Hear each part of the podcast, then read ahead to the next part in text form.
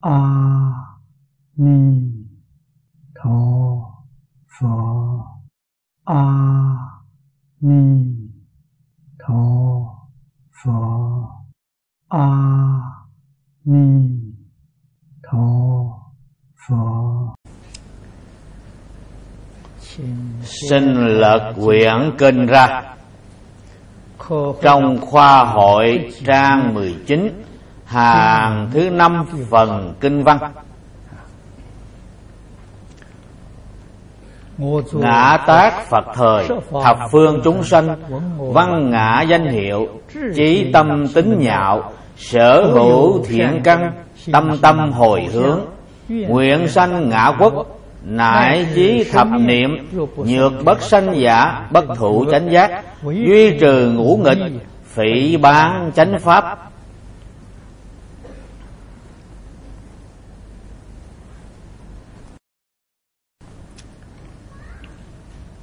Đây là nguyện thứ 18 Nguyện này là hạch tâm của đại nguyện. Cũng là hạch tâm của toàn bộ kinh. Cũng có thể nói là Đức Thế Tôn Thị hiện Xuất thế giáo hóa chúng sanh.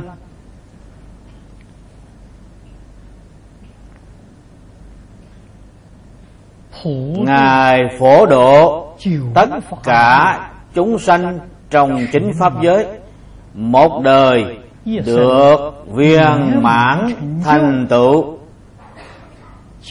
Thì ngay trong đoạn kinh văn này Đức Thế Tôn độ chúng sanh như vậy.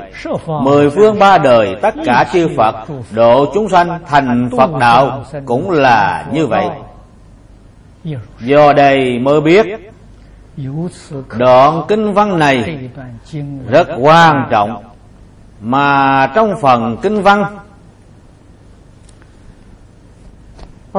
Mà trong phần kinh văn Chỗ then chốt Chính là câu trí tâm tính nhạo. Tức là trí tâm tinh ưa Bốn chữ này Bốn chữ này, Nghĩa lý sâu rộng vô tận.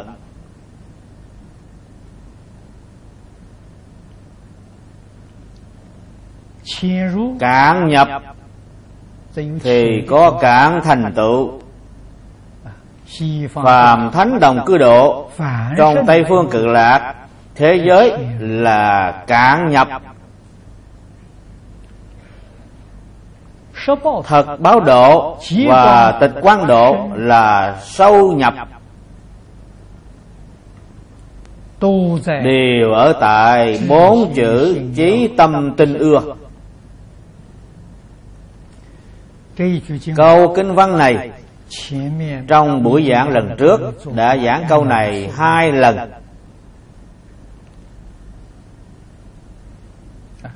Đêm nay là giảng lần thứ ba. Gần đây Có các đồng tu Ở nơi khác Đều phát tâm. Tu niệm Phật thất. Giả lại đều là tu tinh tấn Phật thất. Tịnh Tông học hội ở Úc Châu cũng có tổ chức liên tục 10 cái Phật thất. Hiện nay vẫn còn đang trong khóa tu Phật thất.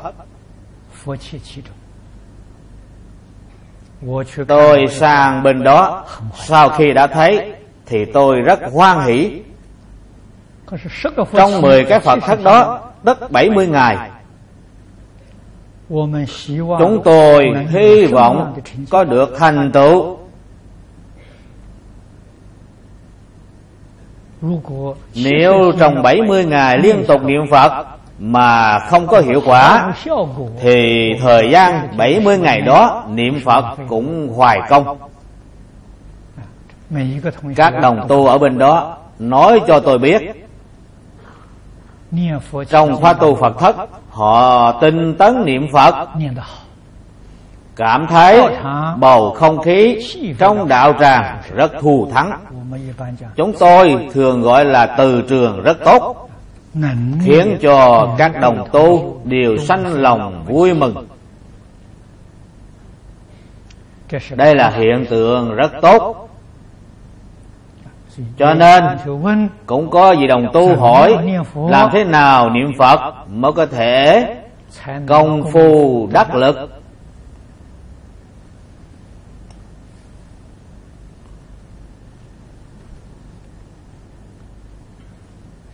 Đây là một câu hỏi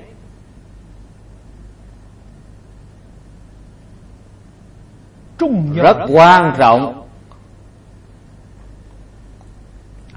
Hỏi được rất hay. Tổ sư đại đức bảo với chúng ta rằng có được vãng sanh hay không là quyết định vào tính và nguyện. Phẩm vị cao thấp là do công phu niệm phật sâu hay cạn. Tổ sư đại đức nói rất đúng. Thế nhưng muốn sanh vào tam bối vãng sanh thì đức thế tôn chỉ dạy cho chúng ta phải phát bồ đề tâm nhất hướng chuyên niệm. Nguyện thứ 18 là nhất hướng chuyên niệm. Nguyện thứ 19 là phát bồ đề tâm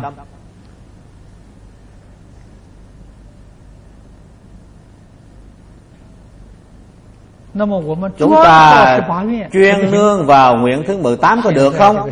Hiện nay trong xã hội có người đề xuất bổ nguyện niệm Phật. Không sai, rất là tốt.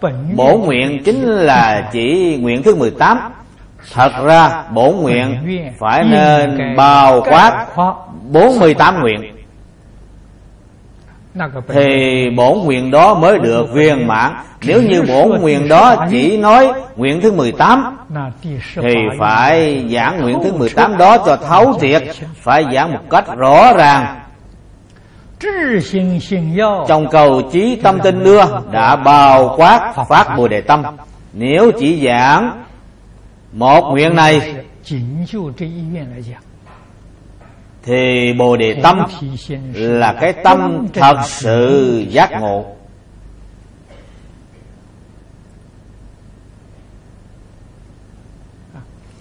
Đến nguyện kế tiếp tôi sẽ giảng tường tận tỉ mỉ cho quý vị.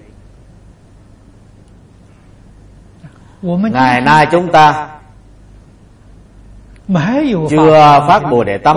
hay nói cách khác không phải là chí tâm tinh ưa mà là tự nghĩ rằng mình có chí tâm tin ưa. Cái vấn đề này thì rất nghiêm trọng. Nếu chúng ta tự mình biết chưa làm được câu này, thì phải phản tỉnh, phải kiểm thảo, phải biết sửa lỗi, hết lòng, nỗ lực mà làm.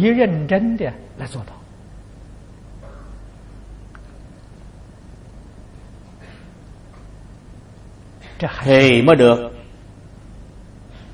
Nếu từ nghĩ rằng mình có chỉ tâm tinh ưa, nhưng không phải thật sự là chỉ tâm tinh ưa, ngay cả cơ hội phản tỉnh sửa lỗi cũng không có. Thì quý vị làm sao có được thành tựu? Do đó, hai chữ chí tâm, nhất là chữ chí này lão cư sĩ hoàng niệm tổ tại trong chú giải kinh vô lượng thọ có chú giải rất rõ ràng. Tuy Ngài chú giải rất rõ ràng Nhưng chúng ta cũng không thật sự hiểu rõ. Thấu triệt Vẫn còn có nghi vấn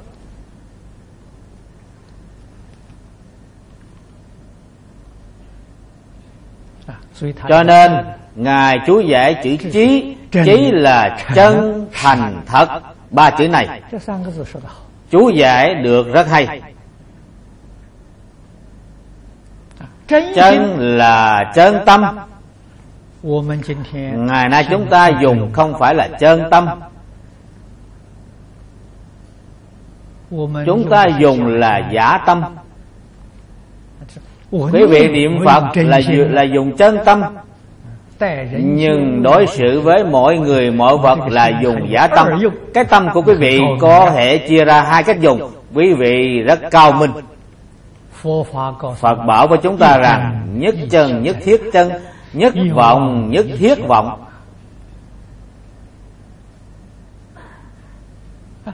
xử sự đối người với vật mà dùng vọng tâm thì quý vị phải giác ngộ. Quý vị niệm phật cũng là dùng vọng tâm.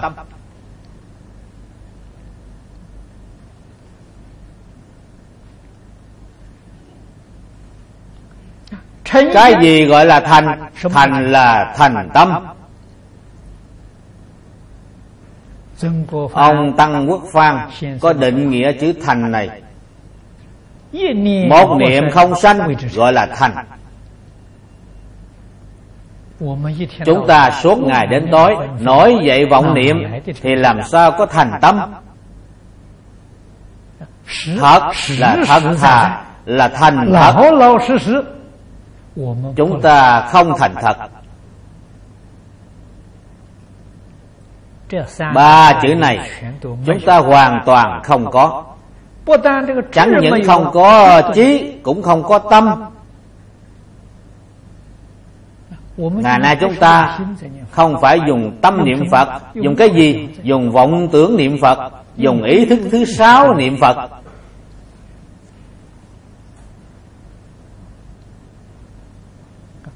Cho nên chúng ta không có trí tâm tin ưa. quý vị nên biết vọng tâm giả tâm là tâm luân hồi. Chúng ta dùng tâm luân hồi để tin tịnh độ. Để tu tịnh độ. Tu đến sau cùng vẫn còn trong lục đạo luân hồi. Những lời tôi nói đây không có giả chút nào. Cổ đại đức cũng thường nói người niệm phật rất nhiều nhưng người vãng sanh thì ít lão cư sĩ lý bỉnh nam cũng thường nói trong một vạn người niệm phật thật sự được vãng sanh chỉ có hai ba người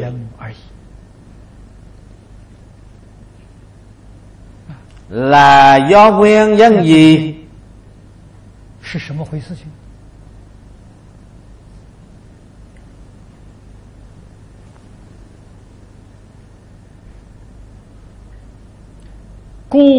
lịch đại tổ sư đại đức nói cho chúng ta biết cái pháp môn cái pháp môn này vạn người tu thì vạn người đi.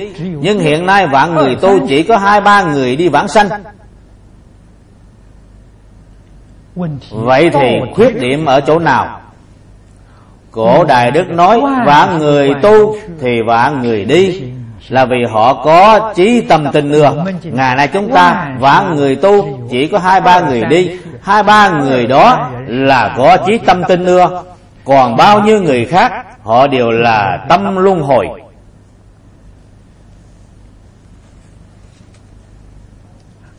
Cho nên chúng ta niệm phật, trong đời này có được vãng sanh hay không? Cái then chốt là ở tại chỗ này.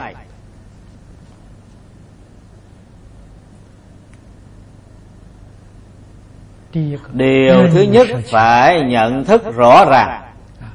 Nhận thức rõ ràng tức là nhìn thấu. Điều thứ hai phải buông bỏ vạn duyên. Nếu quý vị không chịu buông bỏ thì tâm của quý vị không chân. Chân là buông bỏ hư giả. Thành là buông bỏ sự dối trá. Thật sự mà làm được chân thành chân thật. Nói ra lời này e rằng vẫn còn rất khó lý giải rất khó hiểu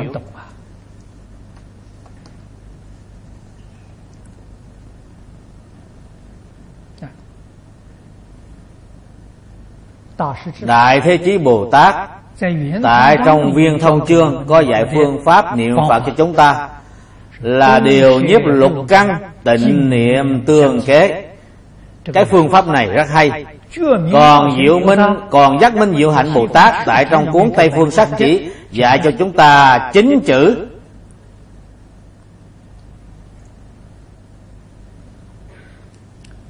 Ý nghĩa cũng giống như đại thế chí bồ tát dạy không khác tức là không hoài nghi không xen tạp không gián đoạn.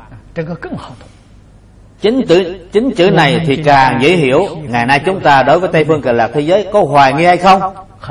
Có rất nhiều người nói tôi không có hoài nghi. Tốt lắm. Quý vị không có hoài nghi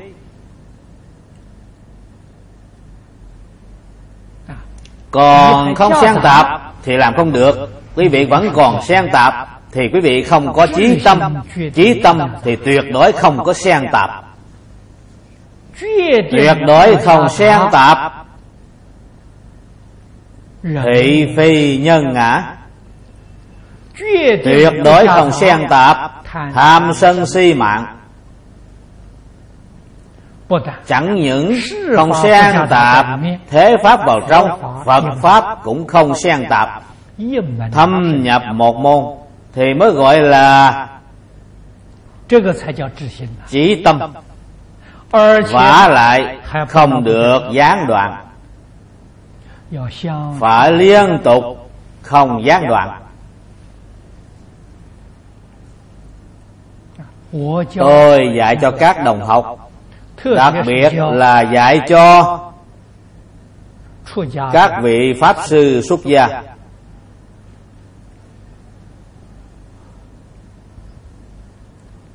Người xuất gia nhất định phải học phật.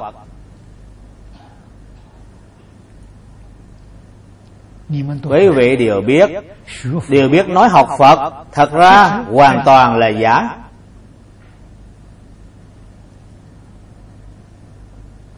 tâm của phật như thế nào? Hạnh của phật như thế nào? Chúng ta chúng ta có học được hay không? Tâm của phật là tâm bao thái hư lượng châu xa giới. Còn tâm lượng của chúng ta thì là quá nhỏ quá nhỏ hẹp. Không thể bao dung người khác. Tâm chúng ta không giống tâm phật Tâm của Phật là chân thành Chân thành đến chỗ cùng cực. Chân thành đến mức độ nào? Lục tổ Huệ Năng tại trong đàn kinh có nói Bổn lai vô nhất vật Tất vốn không có một vật. Đó là mức độ chân thành đến chỗ cùng cực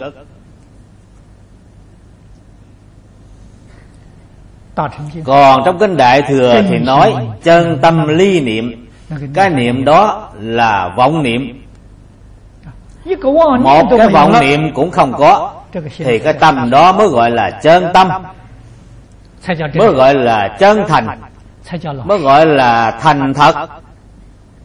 Nay tâm chúng ta vẫn còn có vọng niệm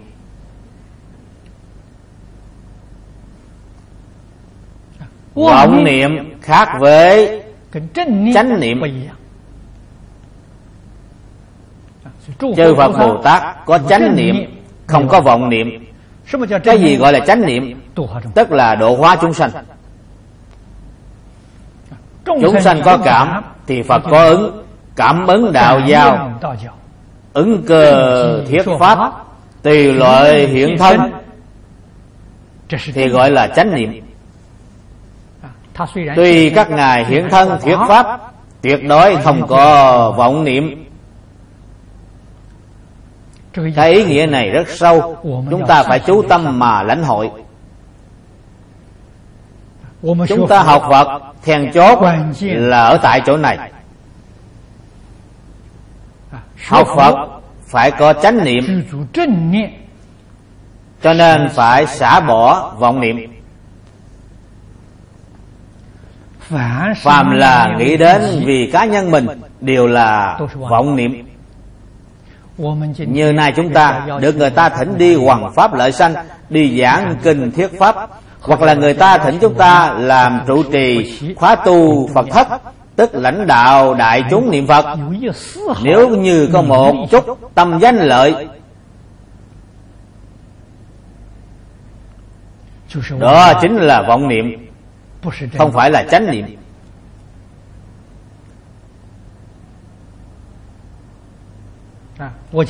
Như tôi đi giảng kinh mà vẫn còn có tâm cầu danh.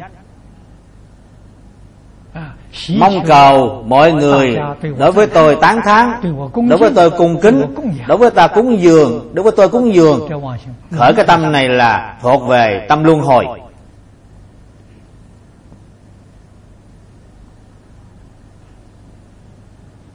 chúng ta phải đoạn trừ cái ý niệm này cho sạch sẽ rốt ráo.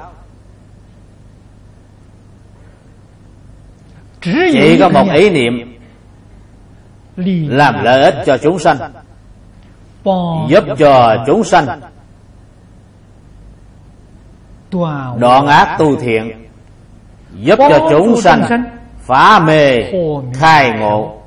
Giúp cho chúng sanh lìa khổ được vui chỉ có cái tâm này ngoài cái ngoại trừ cái tâm này ra không có cái vọng niệm nào khác thì gọi là trí tâm.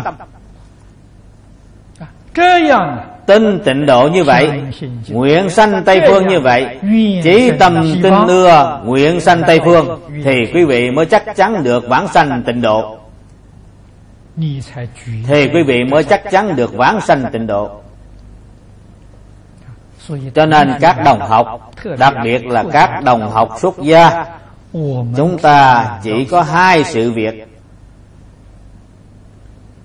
Việc thứ nhất là giảng kinh thuyết pháp. Làm lợi ích cho chúng sanh. Việc thứ hai là giúp cho mọi người tu hành như giảng đường và niệm phật đường của chúng ta ngày nay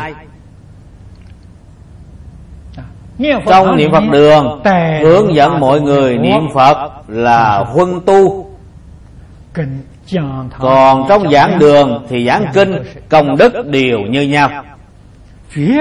Đều là bình đẳng. Vì sao bình đẳng? Vì tâm bình đẳng tâm thanh tịnh. Đều là chân tâm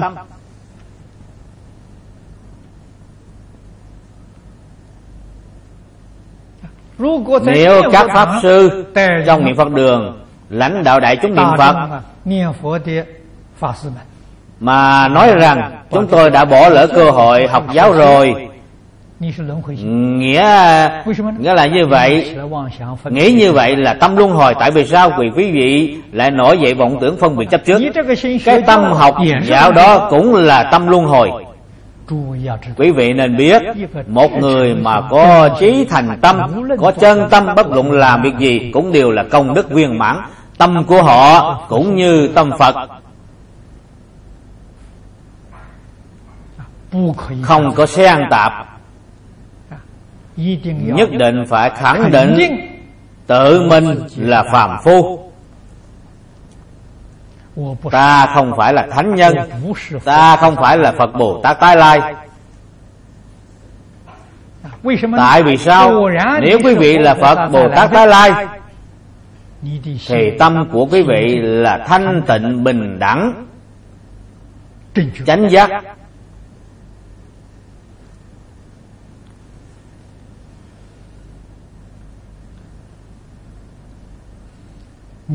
quý vị cũng không cần đến đây nghe tôi giảng kinh.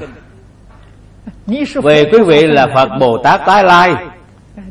Quý vị đến nghe tôi nói năng lung tung, chẳng có ý nghĩa gì. Cho nên chúng ta là phàm phu. Phàm phu là phải hết lòng mà học phật.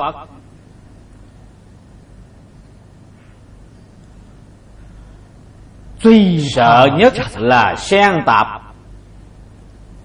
Quý vị hãy nghĩ xem Kể cả Phật Pháp cũng không được xen tạp.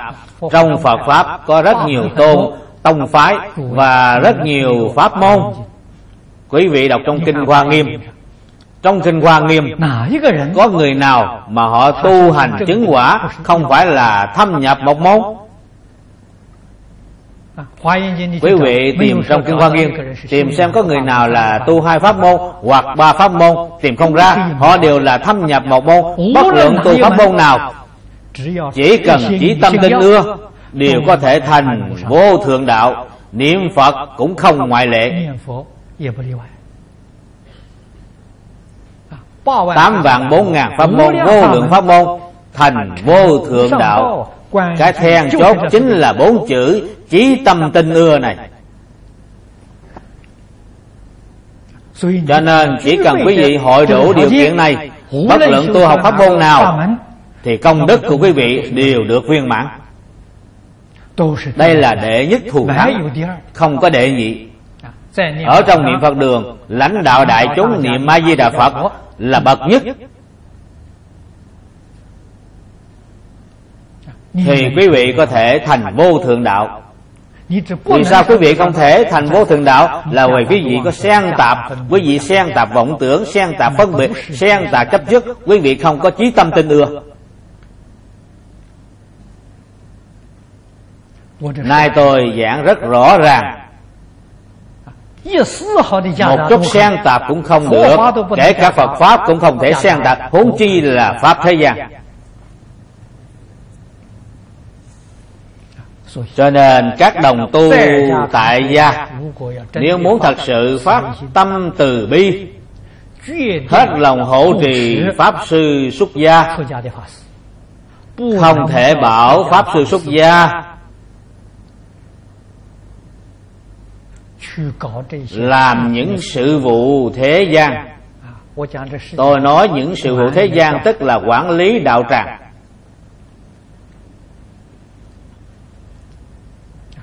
những chuyện tạp nhạp quá nhiều. Quý vị muốn thật sự thành tựu cho người xuất gia phải để cho người xuất gia đó xa lìa tất cả quấy nhiễu. mỗi ngày quý vị gọi điện thoại cho pháp sư cũng là quấy nhiễu. Quý vị không có việc gì gọi điện thoại cho pháp sư để làm gì Viết thư cho Pháp Sư để làm gì? Nói cho quý vị biết Phá hoại sự tu học của Pháp Sư Chính là gọi điện thoại Và viết thư cho Pháp Sư Kéo Pháp Sư đọa lạc Kéo xuống địa ngục. Không để cho Pháp Sư có được thành tựu. Đó là chuyện không tốt. Thế như vị Pháp Sư đó Phiền não tạp khí rất nặng có vị cư sĩ thích vị pháp sư đó. Pháp sư lại phan duyên, lôi kéo tín đồ, thì liền rơi vào trong danh văn lợi dưỡng. Tuy ở trước mắt có một chút lợi nhỏ, nhưng sau khi chết thì đọa vào địa ngục a tỳ quý vị nên biết, vị pháp sư đó cũng không hiền đâu. Khi xuống địa ngục a tỳ gặp diêm la vương nói rằng những tín đồ đó đến tìm tôi, tất cả bọn họ đều phải xuống đây. Không một người nào thoát khỏi. Là họ thường đến tìm tôi tôi muốn là một người tu hành rất tốt. Cho nên vị pháp sư đó tự mình biện luận.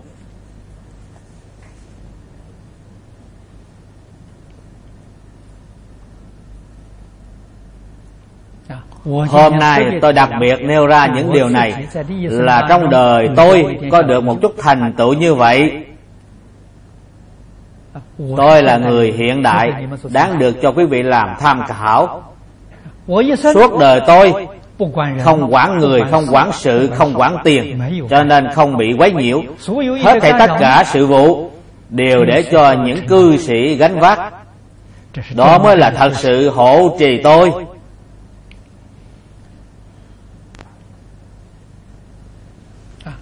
Xưa kia Bà Hàng quán trưởng hộ trì tôi suốt 30 năm như một ngày Tất cả việc gì cũng không cần tôi hỏi. Cho nên cho nên tâm tôi mới được thanh tịnh. Mỗi ngày có thể đọc tụng kinh đại thừa. Nghiên cứu nghĩa lý trong kinh luận. Thì mới có chỗ ngộ.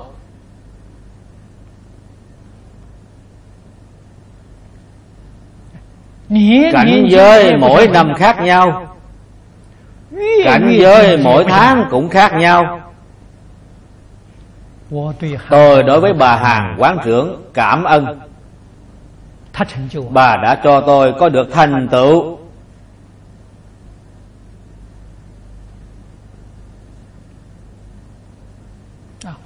Bất luận người nào đến tìm tôi, trước tiên phải cho bà biết. Bất luận ai gọi điện thoại đến thì bà nghe điện thoại, tôi không nghe bất cứ ai gỡ thơ cho tôi, thì bà mở thơ xem trước. Nếu không phải là chuyện trọng đại, thì tôi không cần để ý đến. Nếu muốn thỉnh tôi đi giảng kinh đều phải cho bà biết, để bà xem xét có nên đi hay không.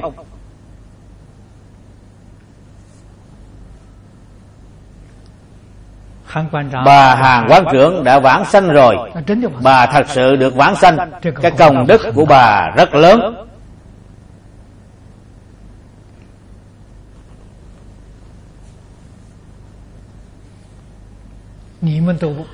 Quý vị đều không biết. Bà thật sự đã giúp tôi có được thành tựu. Những công đức hoàng pháp lợi sanh của tôi Bà đã chiếm hết phần nữa.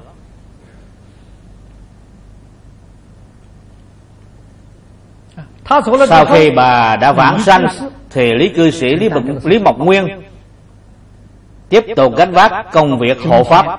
Hiện nay bất cứ ở nơi nào đến thỉnh tôi đi giảng kinh.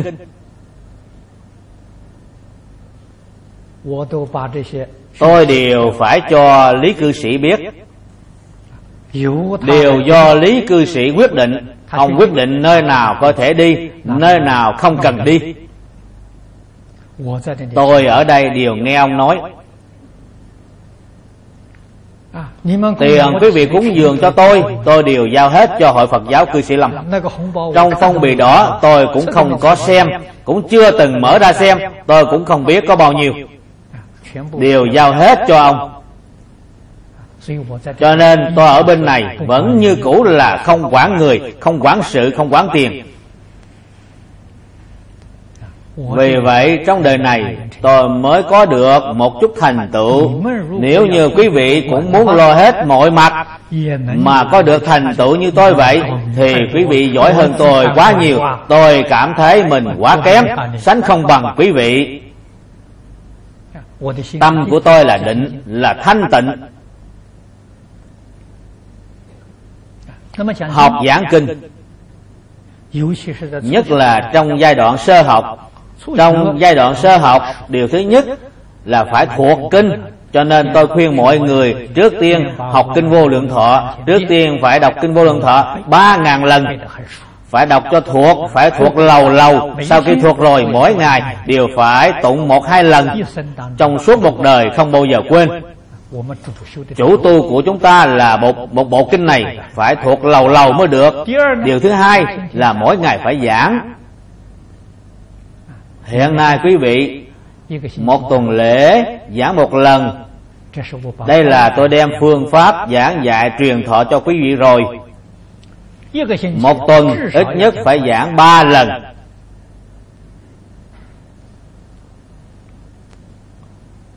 Vĩnh viễn không gián đoạn thì quý vị mới có hiệu quả. Giảng ba lần như thế nào? Nghĩa là quý vị ở chỗ này giảng một lần. Lần sau lại ở chỗ này giảng đoạn kinh văn này thì người ta không muốn nghe nữa. Không có thính chúng đến nghe. Quý vị phải đi chỗ khác giảng thì được. Xưa kia chúng tôi ở đài trung theo lệ lý theo lão cư sĩ lý bên nam học giảng kinh trong cái hoàn cảnh đó nếu so với hoàn cảnh này thì kém rất xa. Lúc đó chúng tôi giảng kinh giảng ở đâu? Đến nhà các cư sĩ học giảng kinh. Ngày thứ hai đến nhà trương cư sĩ giảng. Ngày thứ ba đến nhà lý cư sĩ giảng. Ngày thứ tư đến nhà vương cư sĩ giảng. Cũng là giảng một đoạn kinh văn này. Cho nên nếu muốn giảng đoạn kinh văn này, giảng đoạn kinh văn này hay thì phải tìm bảy vị cư sĩ. trong một tuần quý vị có thể giảng bảy lần. Không nghỉ ngày nào. thầy lý quy định đến nhà đến nhà cư sĩ giảng kinh không được tiếp nhận người ta cung kính cúng dường chỉ có thể uống nước. Họ tiếp đại quý vị, đem nước cho quý vị uống thì có thể được. Ngoài ra, cúng dường những thứ khác không thể tiếp nhận. Khi giảng xong thì liền ra về. Không được tạp tâm hàng đàm. Phải chấm dứt phan duyên. Đến lúc giảng kinh thì phải ra đi bất kể có bao nhiêu người đến nghe khi giảng kinh xong thì lập tức cáo từ ra về. Nói tóm lại các cư sĩ đều biết phát tâm bởi vì các bởi vì các cư sĩ đều có học trò đều là học trò của thầy lý. Điều này phối hợp được rất hay Hiện tại ở chỗ này của chúng ta so với ở Đài Trung chưa trước kia thì thù thắng hơn quá nhiều. Hiện tại là chúng ta cùng nhau ở một chỗ học giảng kinh, còn ở Đài Trung theo thầy lý học giảng kinh đều là ở nhà các cư sĩ, mỗi người đều có sự nghiệp, đều có gia đình của họ. Không cùng nhau không cùng nhau ở một chỗ. Các đồng học chúng tôi cùng nhau nghiên cứu thảo luận hoặc Pháp một tuần chỉ có một lần. Còn bây giờ, Pháp duyên của quý vị so với lúc đó tôi tu học còn vượt hơn 10 lần không ít. Đáng tiếc là quý vị không biết lợi dụng hoàn cảnh cơ hội để học giảng kinh. Hiện nay quý vị không cần đến nhà các cư sĩ giảng kinh Vì đã có các đồng học nhiều như vậy. Năm ba người họp lại thành một tổ nhỏ. Tôi một người giảng, quý vị hai ba người ngồi nghe. Sau khi nghe xong thì phê bình chỉ giáo Nhất định phải phê bình. Xem có chỗ nào giảng không được vừa ý Phải giúp cải chính cho nhau Bỉ thử đều có lợi ích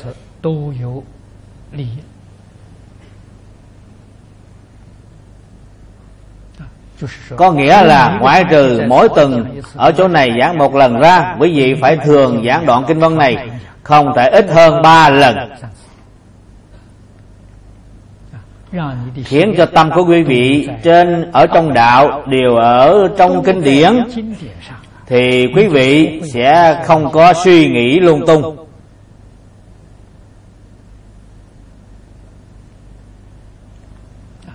còn nếu quý vị không tìm được người không có người đến nghe đó là pháp duyên của quý vị không tốt. Không có người đến nghe nhưng không sao. Bây giờ lại bây giờ thì có máy ghi âm và máy thu thu hình. Quý vị có thể nhìn vài máy máy thu hình giảng kinh sau khi giảng xong. Tự mình mở máy ra xem. Nghe đi nghe lại nhiều lần. Xem mình có khuyết điểm nào thì sửa. Tuyệt đối không thể lười biếng hễ có lười biếng thì tâm của quý vị sẽ suy nghĩ lung tung. Thì vọng tưởng phiền não tạp khí của quý vị nổi dậy. Cho nên chúng ta phải làm thế nào đem tâm luân hồi chuyển biến thành tâm bồ đề? Nếu tự quý vị không chịu dụng công phu, không hết lòng, không không nỗ lực, không nghĩ ra biện pháp khắc phục phiền não tạp khí của mình, thì ai đến giúp cho quý vị? Cái chuyện này phải tự nhờ vào mình phải hết lòng phải nỗ lực. một ngày cũng không được lười biếng.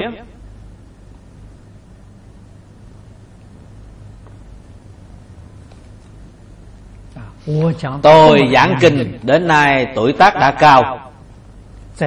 Trong giảng đường này quý vị đã nhìn thấy một tuần bảy ngày. Trong suốt bảy ngày tôi không có ngừng giảng kinh mỗi ngày ít nhất giảng hai tiếng đồng hồ. Buổi sáng giảng nửa tiếng đồng hồ cho mọi người. Sau khi giảng xong thì tiếp tục giảng kinh hoa nghiêm một tiếng rưỡi.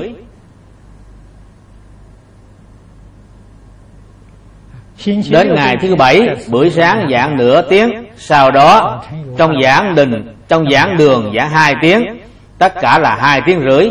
Mỗi ngày giảng kinh, không có ngừng nghỉ.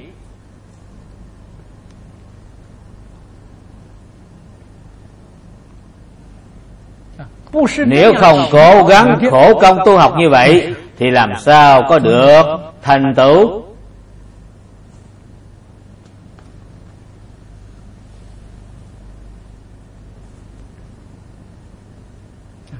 Điều này đáng được cho các đồng học làm tham khảo. Người xuất gia chúng ta khi đã lập định phương hướng suốt một đời là hoằng pháp lợi sanh. Đi trên con đường này thì tâm đã định định có thể sanh huệ.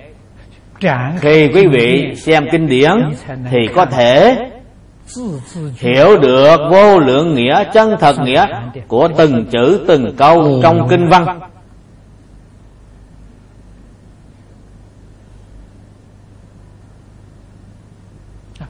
Bất luận tu học pháp môn nào đều phải có trí tâm tình ưa.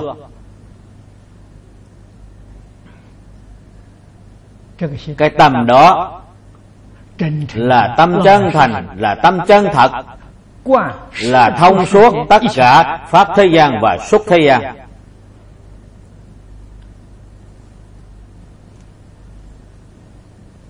Trong ngạn ngữ có câu thành tắc linh dù không có học qua bộ kinh đó nhưng vừa tiếp xúc thì quý vị thông đạt không có trở ngại chút nào. Do nguyên nhân gì? Hệ thành thì linh. Tự nhiên sẽ thông đạt cho nên học giảng kinh không thể một ngày không giảng. Xưa kia, lão cư sĩ lý bên nam thường khuyên dạy chúng tôi, ngài nói, quyền bất ly thủ, khúc bất ly khẩu. Nghĩa là người ca hát, mỗi ngày phải luyện giọng, mỗi ngày phải hát. Người còn người đánh đánh quyền học võ mỗi ngày phải luyện tập. Những người họ giảng kinh chúng ta mỗi ngày phải giảng. Không thể một ngày không giảng. Nếu không có người đến nghe Thì đối với cây cối hoa cỏ giảng. Cách học giảng kinh của quý vị Thì sẽ được thành công. Nếu không thường giảng Quý vị muốn có được thành tựu Thì là rất khó rất khó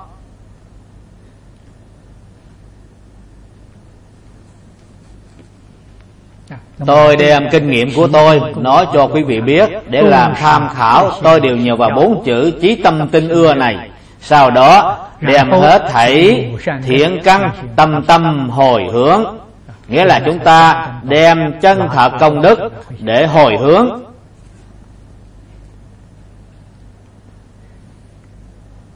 Không phải là hồi hướng trống không phải có chân thật công đức. thì quý vị mới có thể đem ra hồi hướng. Như hôm nay chúng ta suốt một ngày niệm phật trong niệm phật đường niệm được tâm địa thanh tịnh. Chúng ta cũng muốn niệm phật đạt đến nhất tâm không còn vọng niệm đó là chuyện rất khó trong một cây nhang một tiếng đồng hồ vẫn còn có năm ba cái vọng niệm thì cũng khá lắm rồi. Đây cũng kể là có công phu đem cái công phu này thì có thể hồi hướng. Nếu quý vị suốt một ngày niệm Phật trong niệm Phật đường Khẩu niệm A-di-đà Phật mà trong tâm suy nghĩ lung tung Thì quý vị không có công đức quý vị lấy gì để hồi hướng? Cho nên công đức là giới định huệ tam học. Đương nhiên trong niệm phật đường niệm phật đại khái trong giới học cũng có được chút ít công đức tại vì sao? ít nhất quý vị không còn vọng ngữ lưỡng thiệt ý ngữ quả khảo quả khẩu vì niệm a di đà phật ma cũng không còn sát sanh trộm cắp dâm dục nhưng vẫn còn tham sân si. Trong tam nghiệp có thể duy trì được thân nghiệp và khẩu nghiệp. Lấy hai nghiệp này để hồi hướng còn ý nghiệp thì rất khó. Chân công phu ở tại ý nghiệp. Thân thân nghiệp và khẩu nghiệp thuộc về giới học ý nghiệp thuộc về định huệ nếu vọng tưởng càng ít thì định huệ càng nhiều. tức tăng trưởng định huệ. Đây là chân thật công đức. lấy những công đức này hồi hướng. nhưng những công đức này giống như làm ăn buôn bán vậy vì quý vị chưa có thật sự thành tựu thật sự thành tựu là phải niệm đến công phu thành phiến。phải niệm đến nhất tâm bất loạn。thật tại mà nói chỉ cần quý vị niệm đến công phu thành phiến thì tự mình chắc chắn được vãng sanh tây phương cực lạc thế giới。quý vị có thể lấy công đức này hồi hướng cho người khác thì người ta thật sự được lợi ích tại vì sao? Vì quý vị có chân thật công đức.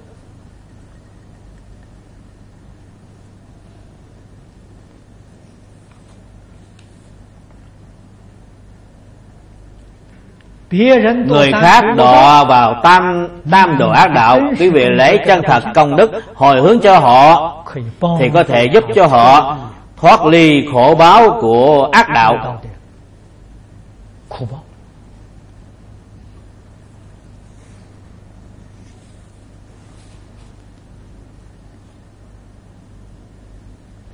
Nay xin nói đến Pháp Sư Đạm Hư, Trong quyển Ảnh Trần Hội ức lục.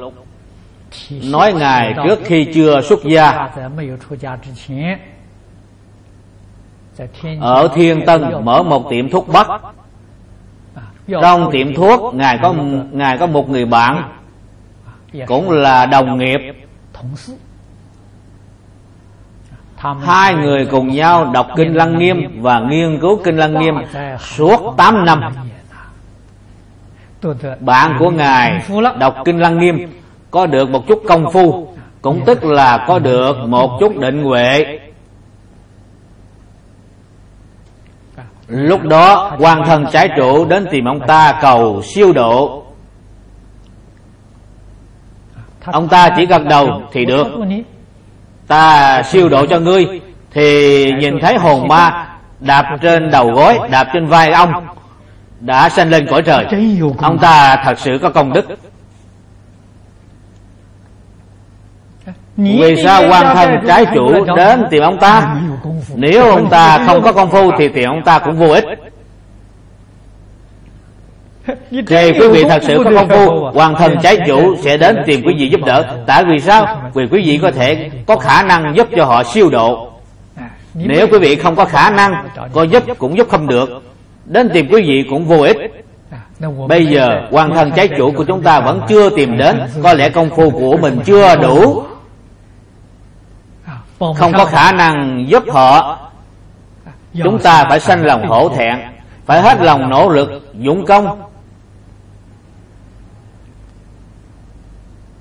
thì ngay tại câu chí tâm tinh ưa sau đó bất luận tu pháp môn nào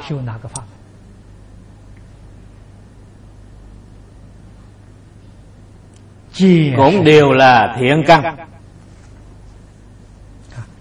Tâm tâm hồi hướng. Hai chữ tâm tâm này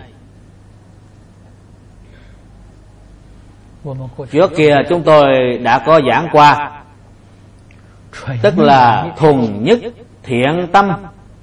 Thuần nhất. thiện ý. Thuần nhất. thiện hạnh.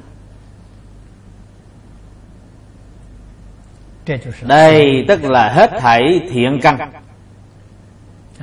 Cũng là trơn chánh thiện căn. Đem công đức tu hợp thiện căn của mình hồi hướng cho chúng sanh. Tự mình tuyệt đối không hưởng thụ. Nếu như tự mình có công đức tu học thiện căn tự mình nhất định phải thành tựu. Mà không chịu giúp cho người khác thì tâm của quý vị vẫn là tâm luân hồi. Bất luận tu pháp môn gì mà vì cá nhân mình Niệm Phật cũng vì cá nhân mình Tham thiền cũng vì cá nhân mình Trì chú cũng vì cá nhân mình Niệm niệm không quên cá nhân mình. Đều thuộc về tâm luân hồi. Quý vị đã tu tích tất cả công đức đó Không phải là công đức Mà là phước đức. Quả báo là phước báo hữu lậu trong tam giới. Đó không phải là công đức Cho nên cái gì là công đức? Tức là không vì cá nhân mình. Tu học hết thảy tất cả Đều là vì chúng sanh. Đây chính là tâm hồi hướng. Vì chúng sanh mà tu không phải vì cá nhân mình vì phật pháp mà tu. Vì phật pháp trụ thế gian lâu dài. Vì tất cả chúng sanh được lợi ích phật pháp. Ta vì chúng sanh và phật pháp mà sống. Tuyệt đối không vì cá nhân mình. Thì mới có thể chuyển tâm luân hồi thành tâm bồ đề. Tâm bồ đề là tâm giác ngộ tức là đã tỉnh ngộ tại sao phải vì phật pháp? tại sao phải vì chúng sanh? phật tại trong kinh có dạy rất nhiều. Nhất là trong kinh hoa nghiêm có giảng rất rõ ràng rất minh bạch. Hư không pháp giới tất cả chúng sanh đều do duy tâm sở hiện duy thức sở biến. Tâm là tâm của mình không phải tâm của người khác thức vẫn là thức của mình không phải thức của người khác. Hư không pháp giới tất cả chúng sanh là do tâm biến hiện ra. Cho nên vì tất cả chúng sanh chính là thật sự vì cá nhân mình. Vì cá nhân mình mà không vì tất cả chúng sanh. Thì quý vị là mê hoặc điên đảo đã mê rồi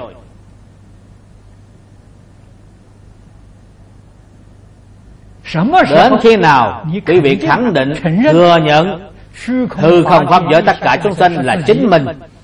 vậy thì chúc mừng quý vị. Quý vị đã thành phật rồi. thành phật như thế nào? Quý vị đã chứng được pháp thần. Pháp thần tức là hư không pháp giới. tất cả chúng sanh chính là mình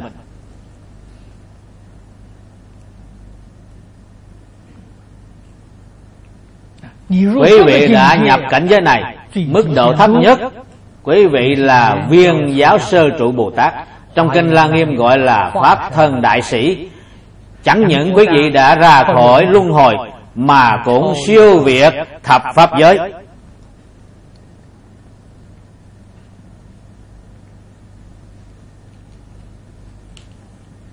Tất cả chư phật như lai giáo hóa chúng sanh cái mục đích thật sự chính là hy vọng tất cả chúng sanh biết chuyển ý niệm sai lầm của mình.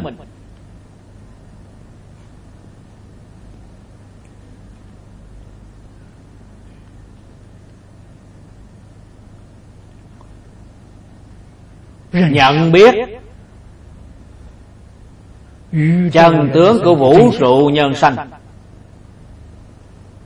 nhân sanh chính là bản thân mình vũ trụ chính là hoàn cảnh cuộc sống của chính mình. hoàn cảnh cuộc sống là do thức tâm của mình biến hiện ra. cho nên tâm có thể chuyển cảnh giới. trong kinh lăng nghiêm nói được rất hay nếu chuyển được cảnh thì đồng như lai vì sao phàm phu không chuyển được cảnh? vì phàm phu không biết chân tướng sự thật. suốt ngày suy nghĩ lung tung.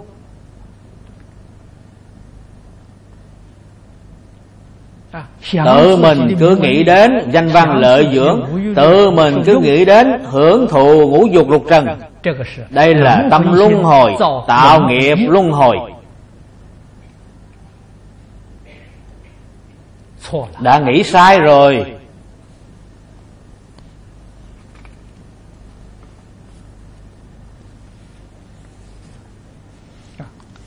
năm xưa đức thế tôn còn tại thế. người xuất gia không có chủ trì đạo tràng.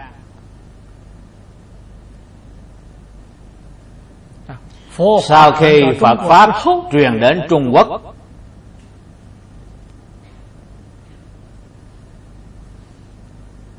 do vì hoàn cảnh xã hội ở trung quốc khác với ấn độ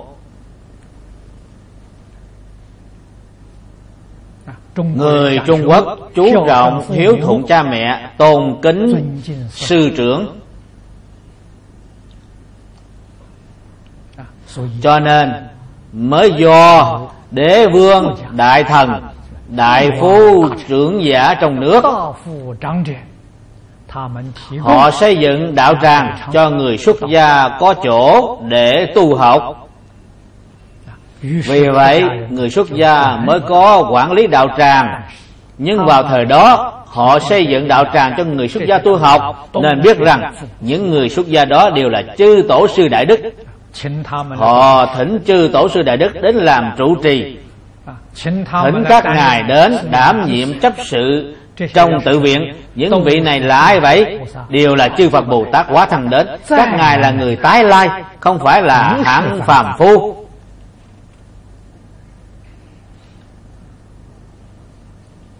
Các ngài là đến ứng hóa thị hiện có thể làm trụ trì. Thì không thành vấn đề. Như đại sư trí giả.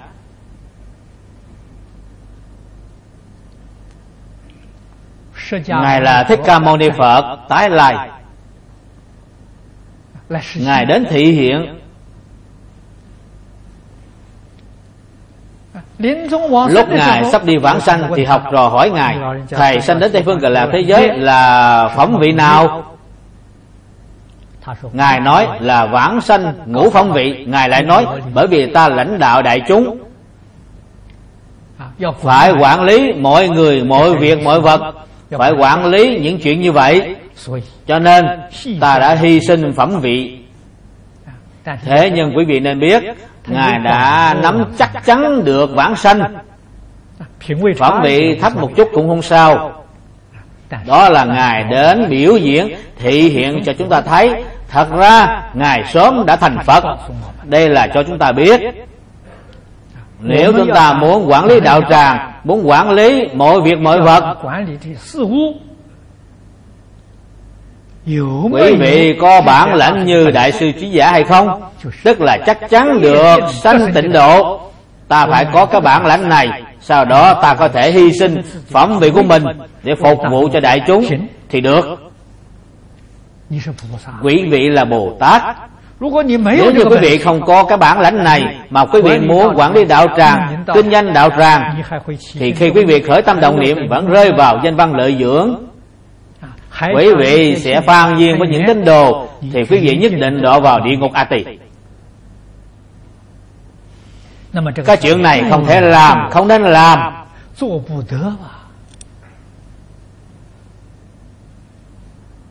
xưa kia ở đại lục trung quốc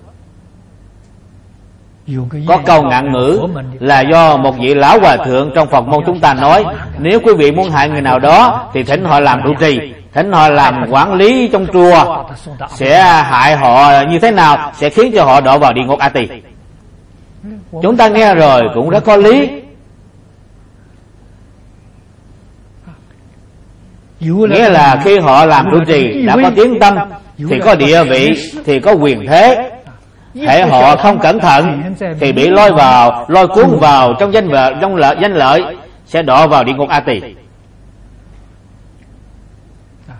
Người mà nghĩ cách này hại họ đổ vào địa ngục, cái tâm của người này cũng bất thiện, là quan gia đối đầu của họ. Nếu không phải quan gia đối đầu của họ, thì làm sao nhẫn tâm hại họ đọa xuống địa ngục a tỳ? Thế nhưng hiện nay rất là kỳ lạ. Có người thật sự muốn đưa người xuất gia xuống địa ngục mà pháp sư lại cảm thấy ưa thích còn nói người này là bạn tốt. Họ hộ trì tôi hộ trì ông cái gì? Hộ trì ông đọa vào địa ngục. Có người mê hoặc điên đảo như vậy không còn cách nào cứu chữa. Đức Thế Tôn tại trong Kinh Luận Đại Thừa chỉ dạy chúng ta Hồi hướng ba nơi。Thật tại mà nói Ba mục tiêu tu học của chúng ta. Thứ nhất là hồi hướng chúng sanh. Tức hồi hướng cho tất cả chúng sanh. Vì tất cả chúng sanh mà tu học. Thứ hai là hồi hướng Bồ Đề. Bồ Đề là trí huệ Chúng ta học Phật cầu cái gì? Chỉ là cầu trí huệ. Ngoại trừ cầu trí huệ ra Cái gì cũng không cầu Chỉ cầu khai trí huệ.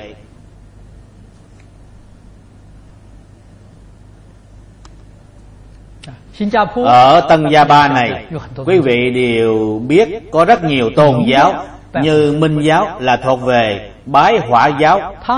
Họ sùng bái chỉ có một vị thần Một vị tôn thần Thuộc thần gì là thần trí huệ. Họ chỉ cầu trí huệ. Tại trong Phật Pháp chúng ta Tam Đức chính là giảng về bát nhã. Họ cầu trí huệ.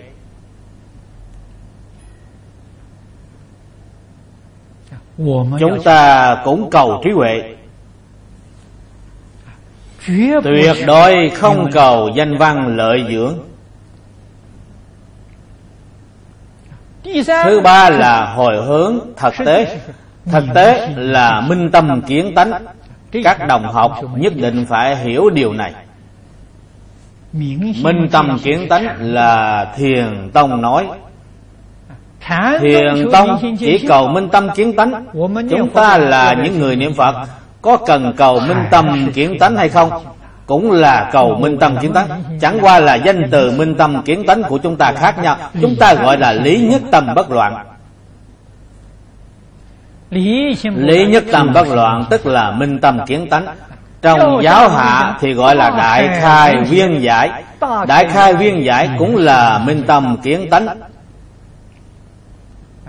Danh từ tuy có khác nhau, nhưng ý nghĩa hoàn toàn tương đồng cũng đều là khôi phục lại tánh đức của chính mình.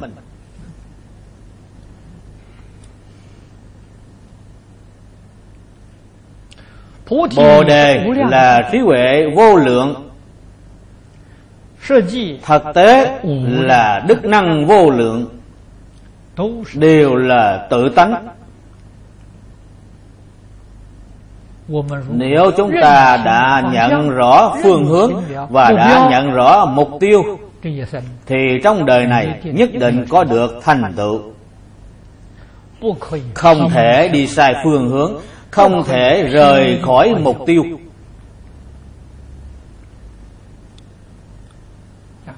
Cho nên chúng ta học phật. Luôn luôn phải nhớ kỹ điều này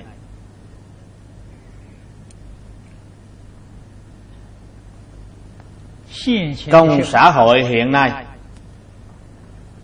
đối với người học phật mà nói mỗi bước đều là cạm bẫy mỗi bước đều là hầm lửa. Quý vị nhất định phải có trí huệ nhãn thì mới thấy được rõ ràng. Không đến nỗi bị đọa lạc không đến nỗi bị hãm hại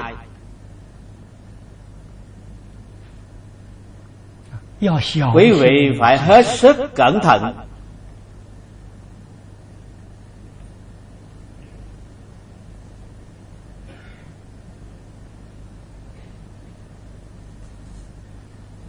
Nên biết rằng thiện tri thức ít ác tri thức thì nhiều.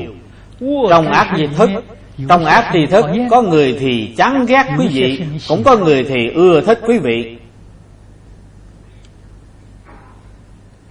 nhưng quý vị phải ghi nhớ người nào ưa thích quý vị cũng là ác tri thức. Họ đến cung kính quý vị cúng dường quý vị. Là làm cho quý vị mê hoặc điên đảo.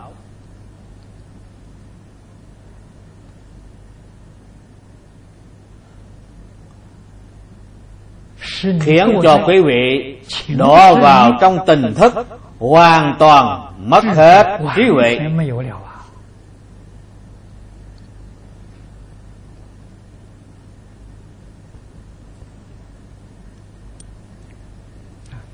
còn chân chánh thiện tri thức quý vị thân cận với họ họ nói những lời khó nghe. tại vì sao? vì mỗi ngày họ nói lỗi lầm của quý vị. Đó mới là chân chánh thiện tri thức. Tự mình không biết lỗi lầm của mình. người ta đến đánh thức chúng ta.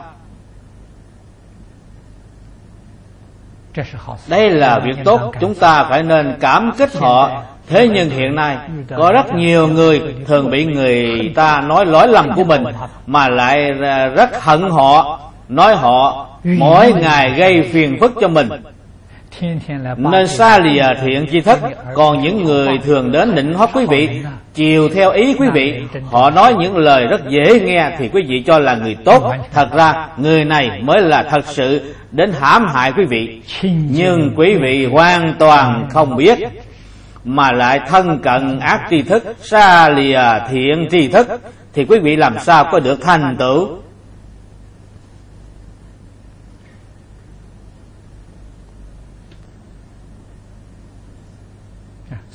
Cho nên mục tiêu và phương hướng của chúng ta nhất định phải chính xác. Kế tiếp là nguyện sanh ngã quốc, tức nguyện sanh tây phương tịnh độ cho nên chúng ta hồi hướng là hồi hướng chúng sanh hồi hướng bồ đề và hồi hướng thực tế. Phát nguyện cầu sanh tịnh độ thì chúng ta nhất định được vãng sanh tịnh độ.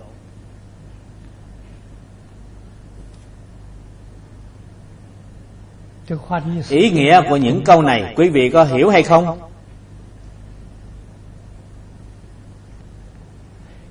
nếu tâm lượng quá nhỏ hẹp lúc nào cũng nghĩ đến cá nhân mình. Dù có hết thảy thiện căn tâm tâm hồi hướng cũng không được vãng sanh. Tâm lượng phải rộng lớn như 48 nguyện của A Di Đà Phật phổ độ pháp giới tất cả chúng sanh. Trong pháp giới tất cả chúng sanh không phân chủng loại. Không phân dân tộc. Quý vị hãy đọc trong kinh hoa nghiêm thì quý vị sẽ biết được. Trong kinh hoa nghiêm nói mỗi một nhân vật là đại biểu cho một chủng tộc lớn. trong một chủng tộc lớn lại không biết có bao nhiêu dân tộc nhỏ. Dùng lời hiện nay mà nói tức là văn hóa đa nguyên. Đêm hôm qua tôi vừa trở về đây. Thì có cư sĩ lý văn hoa đem một dĩa vcd tôi liền mở ra xem là nói về những hoạt động văn hóa đa nguyên tức là làm một cuộc giới thiệu những hoạt động của chúng tôi ở Tăng Gia Ba và Úc Châu trong suốt hơn một năm nay. Giới thiệu được rất hay. Hôm nay có mấy vị đồng tu đến gặp tôi. Tôi nói với họ Cái đề mục này quá hay. Tôi hỏi họ Quý vị có thể nghĩ ra đề mục nào hay hơn nữa hay không? Họ cũng suy nghĩ rất lâu Không có trả lời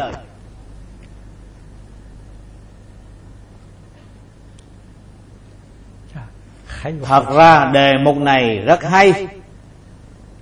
Chính là văn hóa đa nguyên. Văn hóa đa nguyên là gì? Là đại phương quán phật hoa nghiêm. thực hiện ở tân gia ba. Quý vị nghĩ xem cái đề mục này có hay hay không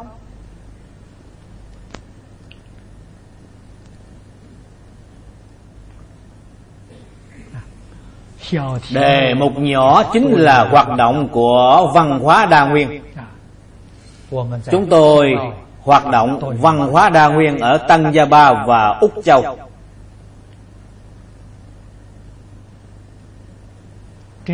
Giảng như vậy thì mọi người hoàn toàn hiểu rõ. Phật Pháp chính là văn hóa đa nguyên. Văn hóa đa nguyên tức là Phật Pháp Đại Thừa. Tuy hai danh từ có khác nhau Nhưng ý nghĩa hoàn toàn giống nhau.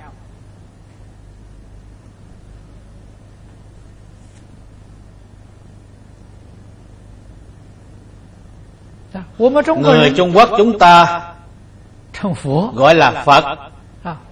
Còn người ngoại quốc thì gọi là buddha phải làm cho đây nếu buddha không phải là phật phật không phải là buddha thì hai người này phải đánh nhau trong phật môn chúng ta gọi là đại phương quảng phật hoa nghiêm. Còn người úc châu họ gọi là văn hóa đa nguyên cũng là một sự việc.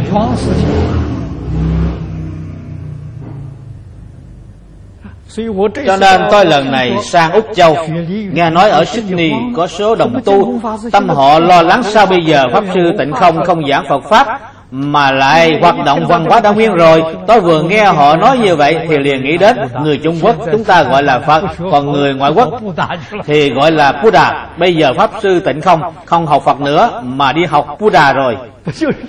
Ý nghĩa đều giống nhau như vậy. Vì họ đã mê trong văn tự gọi là văn tự chướng họ đã họ không hiểu là một sự việc quý vị hồi hướng là hồi hướng chúng sanh những chúng sanh đó người ta gọi là văn hóa đa nguyên quý vị nên biết văn hóa đa nguyên chính là hồi hướng chúng sanh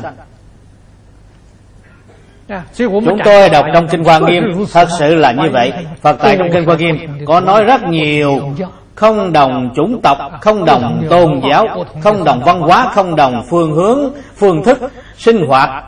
Ngài dùng cách nào để dung hợp lẫn nhau? Ngài dùng trí huệ.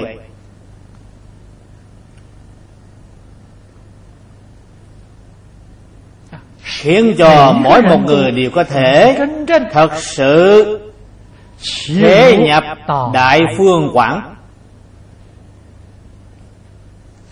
Đại là bản thể của vũ trụ vạn hữu là bản thể của vũ trụ nhân sanh. phương là hiện tướng của vũ trụ nhân sanh. quảng là đức dụng của vũ trụ nhân sanh. đối với đại phương quảng mà hoàn toàn thông đạt hiểu rõ thì là dung hợp thì là thực hiện văn hóa đa nguyên. Thực hiện là cái gì? Là phật hoa nghiêm phật là người là ta một người. khi hoàn toàn hiểu rõ chân tướng của vũ trụ nhân sanh thì gọi là phật.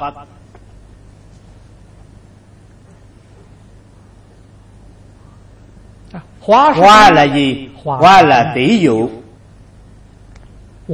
Thông đạt hiểu rõ hoàn cảnh cuộc sống của chúng ta và thông đạt hiểu rõ tất cả sự vật thì gọi là hoa. Nghiêm là thọ dụng là hưởng thụ là trang nghiêm. chúng ta gọi là sự hưởng thụ chân thiện mỹ huệ. Cho nên phật hoa nghiêm. Tức là hiện nay gọi là văn hóa đa nguyên. Văn hóa đa nguyên tức là phật hoa nghiêm cùng một sự việc, nhưng hai cách nói khác nhau mà thôi. Nay chúng tôi xin thay đổi cái danh xưng khác. Gọi là đại phương quảng phật hoa nghiêm thực hiện tại tân úc.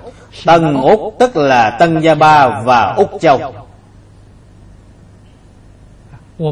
chúng tôi hướng về những địa phương này sinh hoạt. Khi mọi người vừa thấy, thì liền sanh tâm hoan hỷ.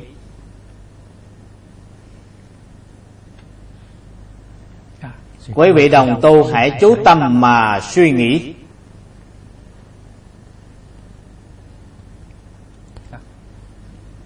Thế nhưng, tu học phật pháp, đặc biệt là thời kỳ mạt pháp đức thế tôn và chư phật như lai chỉ dạy cho chúng ta. Phát nguyện sanh về cõi cực lạc. Nhất định phải cầu sanh tịnh độ.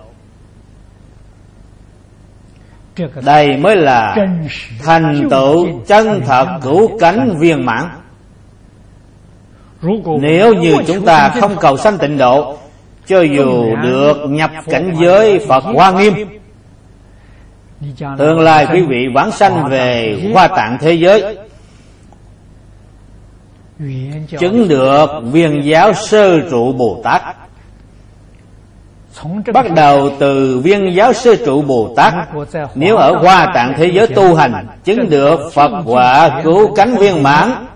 Thì Phật tại trong kinh bảo với chúng ta rằng Phải mất thời gian ba đại A Tăng kỳ kiếp cho nên trải qua ba đại A Tăng kỳ kiếp Mới được thành Phật Là bắt đầu tính từ viên giáo sơ trụ. Nếu chưa chứng được viên giáo sơ trụ Thì không tính. Còn như tính cả thời gian về trước Thì mỗi một người chúng ta sớm đều đã thành Phật. Trong đời quá khứ, Chúng ta tu hành trải qua vô lượng kiếp, Không phải chỉ có ba đại A Tăng kỳ kiếp. Nhưng điều không tính mà phải bắt đầu tính từ ngày Chứng được viên giáo sư trụ Bồ Tát. Quý vị nên biết Điều kiện chứng được viên giáo sư trụ Bồ Tát Phá phải phá một phẩm vô minh Chứng một phần pháp thân là bắt đầu tính từ ngày đó. Bây giờ chúng ta hãy suy nghĩ chúng ta bây giờ cũng chưa đoạn kiến tư phiền não. Còn người ta đã đoạn kiến tư phiền não đã đoạn trần xa phiền não và phá một phẩm vô minh cho nên mới chứng được viên giáo sơ trụ bồ tát. Còn bản sanh về tây phương cực lạc thế giới, thì sự thù thắng đó không thể nghĩ bằng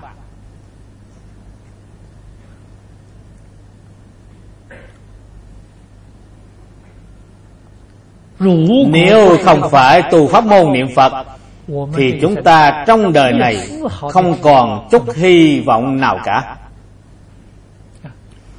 đã đoạn kiến tư phiền não thì mới ra khỏi lục đạo. Đã đoạn trần xa phiền não thì mới siêu việt thập pháp giới. Quý vị nghĩ xem điều này, rất khó khăn. Hạng người nào có khả năng ra khỏi lục đạo luân hồi? Phải đoạn kiến từ phiền não Phật tại trong kinh đem nó quy nạp lại. Kiến phiền não tức là kiến giải sai lầm, Tam giới 88 phẩm. Tư phiền não tức là tư tưởng sai lầm, Tam giới 81 phẩm. Chúng ta thật sự không có khả năng phá được một phẩm nào.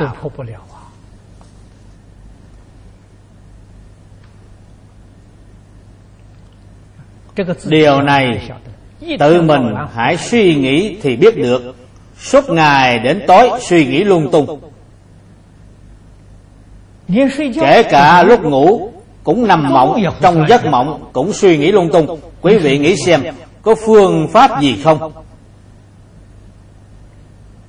Thế mới biết tự mình, Nghiệp chướng, tạp khí sâu nặng.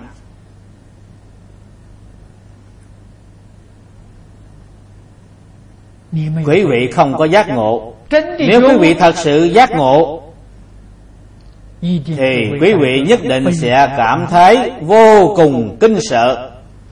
Nghĩ đến trạng huống đó đời sau nhất định đọ vào tam đồ. Vào trong tam đồ thì dễ muốn ra thì rất khó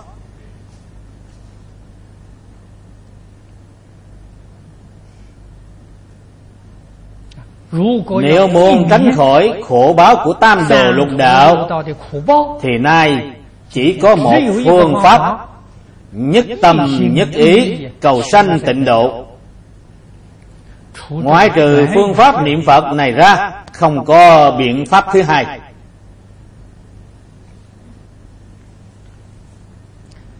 Kế tiếp là nải chí thập niệm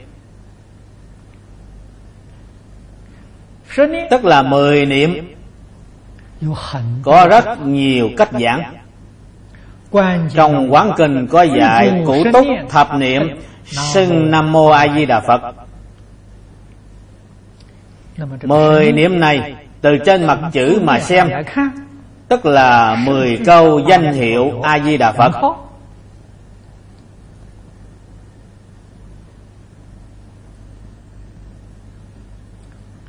Trước kia Khoảng 4-5 năm trước Tôi cũng ở tại đây giảng kinh Đã truyền thọ thập niệm Pháp cho các đồng học.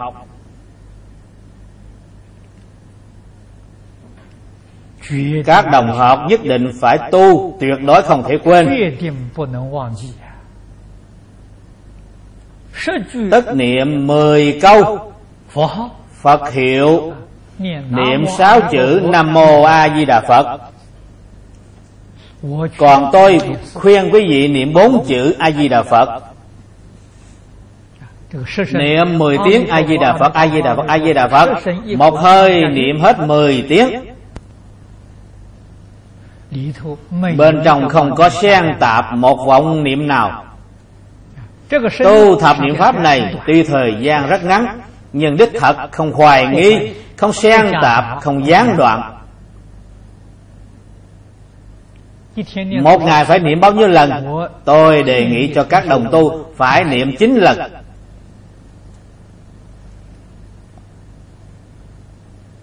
Không thể ít hơn 9 lần. Niệm lần thứ nhất là buổi sáng lúc quý vị thức dậy Sau khi xúc miệng rửa mặt Trong nhà có thờ tượng Phật Thì chắp tay ở trước tượng Phật. Nếu không có thờ tượng Phật Thì mặt hướng về phía Tây niệm một lần. Thời gian rất ngắn Không dài Cũng không cần Cũng, cũng không làm trễ nải công việc của quý vị.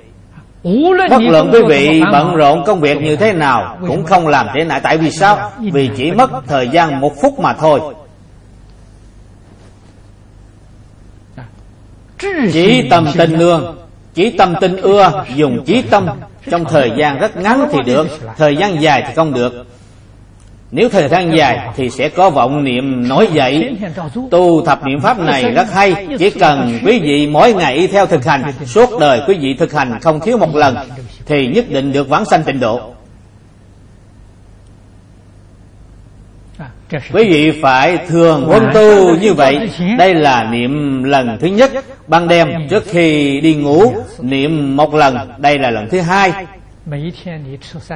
Mỗi ngày quý vị ăn ba bữa cơm. Trước khi ăn cơm thì chắp tay Không cần niệm chú cúng dường Mà là niệm A-di-đà Phật. Niệm 10 tiếng A-di-đà Phật.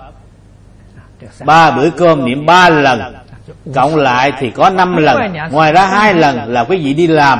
Lúc quý vị đi đến sở làm. Trước khi bắt đầu làm công việc Quý vị ngồi trong văn phòng Chắp tay niệm 10 tiếng Phật hiệu Rồi bắt đầu làm công việc. Đến khi sắp tan sở Lại niệm một lần. Cho nên buổi sáng đi làm Và lúc tan sở Buổi chiều đi làm và lúc tan sở là bốn lần Tổng cộng tất cả chín lần. Phải nuôi thành thói quen như vậy. Một ngày niệm chín lần không thể thiếu được.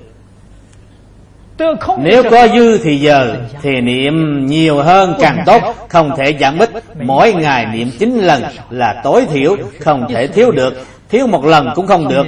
Mỗi ngày y theo mà niệm Thì có công đức. Cái công đức này có thể đem hồi hướng Cho nên niệm 10 tiếng Phật hiệu Thời gian rất ngắn. Trong quán kinh gọi là Cụ tốt thập niệm. Thập niệm pháp này nhất định là có chí tâm tin ưa. Tại vì sao? Vì không hoài nghi, không xen tạp, không gián đoạn. Từ chỗ này quân tu thành thói quen. Nuôi thành thói quen niệm Phật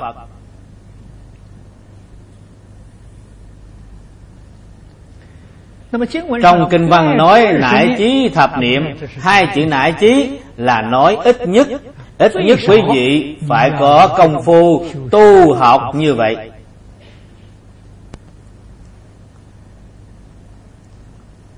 Vào đời nhà Thanh Thời kỳ Càng Long Có Pháp Sư từ Vân Quán Đỉnh Ngài cũng đề xướng tu thập niệm Pháp. Ngài truyền dạy tu thập niệm pháp đó là cho những người có công việc rất bận rộn, không có thì giờ tụng niệm khóa sáng tối, ngày dạy, niệm hết một hơi là một niệm. Phải niệm hết mười hơi gọi là thập niệm. Trong một hơi, niệm câu phật hiệu, không kể nhiều hay ít. A di đà phật, a di đà phật, a di đà phật, niệm hết một hơi gọi là một niệm đây cũng là một phương pháp rất hay.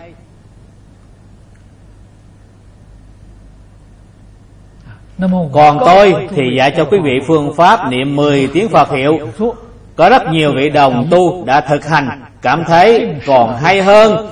Niệm hết 10 hơi Tu thập niệm pháp đó còn thù thắng hơn. Tại vì sao? Vì quý vị niệm trong thời gian rất ngắn Trong một ngày. Cách thời gian không lâu Thì quý vị phải niệm một lần Mỗi ngày niệm 9 lần. Không thiếu lần nào. Còn buổi sáng và tối tu thập niệm pháp đó thời gian thì dài. Cho nên công phá công khóa càng tập trung thì càng thu được hiệu quả. Như chúng tôi dạy cho quý vị phương pháp giảng kinh thì như quý vị học giảng đoạn kinh văn này thì quý vị mỗi ngày phải giảng một lần. Mỗi ngày giảng, mỗi một tuần giảng bảy lần, tập trung quân tu thì sẽ thu được hiệu quả rất thù thắng. Nếu một tuần chỉ giảng một lần, tuần sau lại giảng đoạn vinh kinh văn khác thì quý vị sẽ quên hết đoạn kinh văn phía trước. Nếu mà cứ tiếp tục giảng đoạn kinh văn phía sau thì sẽ cảm thấy lúng túng, không dễ gì có được thành tựu. Khi tôi còn học giảng kinh, tôi tự hạn định cho mình, như tôi học bộ kinh này, phải mất thời gian rất ngắn đem nó giảng hết 10 lần. Tập trung giảng bộ kinh này thì sẽ rất có hiệu quả. Nhất tâm chuyên giảng bộ kinh này thì quý vị sẽ không có phân tâm.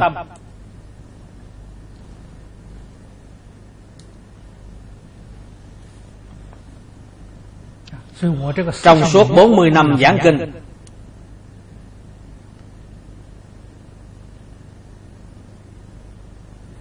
Tôi chưa từng có gián đoạn.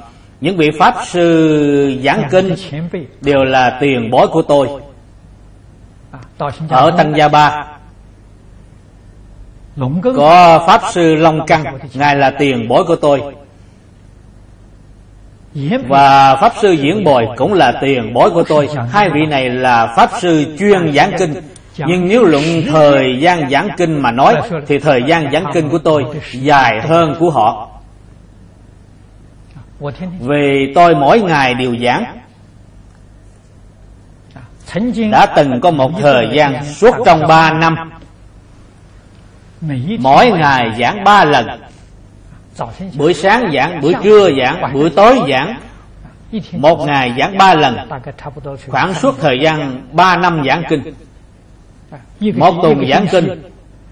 Có gần 30 tiếng đồng hồ.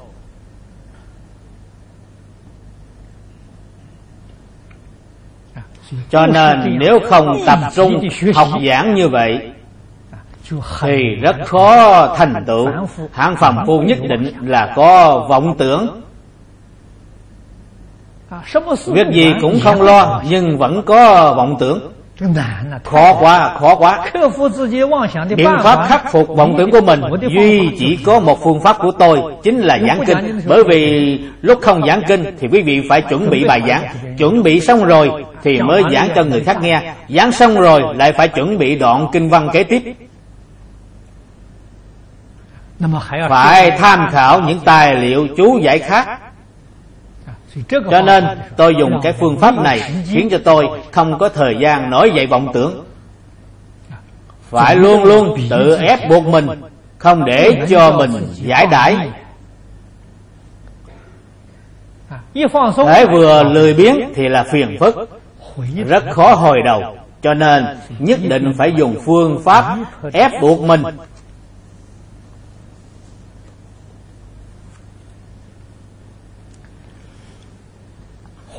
Trong chú giải của lão cư sĩ Hoàng Niệm Tổ có nêu ra một câu hỏi. Câu hỏi này cũng đáng được cho chúng ta là tham khảo Hoặc là có người nghi vấn. Trong đoạn kinh văn này chỉ nói nải chí thập niệm.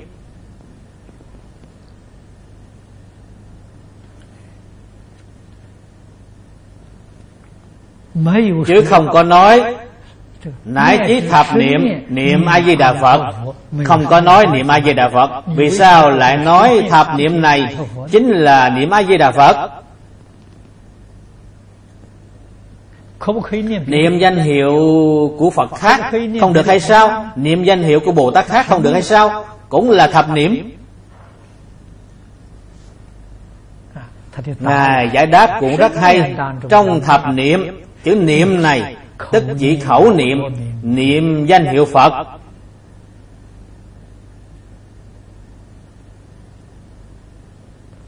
Có đúng như vậy không? Văn tự của Trung Quốc Nếu là nói về văn tự Chữ niệm này là do hai chữ Kiên và tâm hợp thành Tức trong tâm có Phật mới gọi là niệm Không nhất định ở nơi miệng niệm.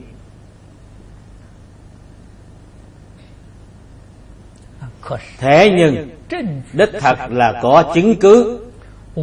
Kinh vô lượng thọ có năm loại bản nguyên dịch.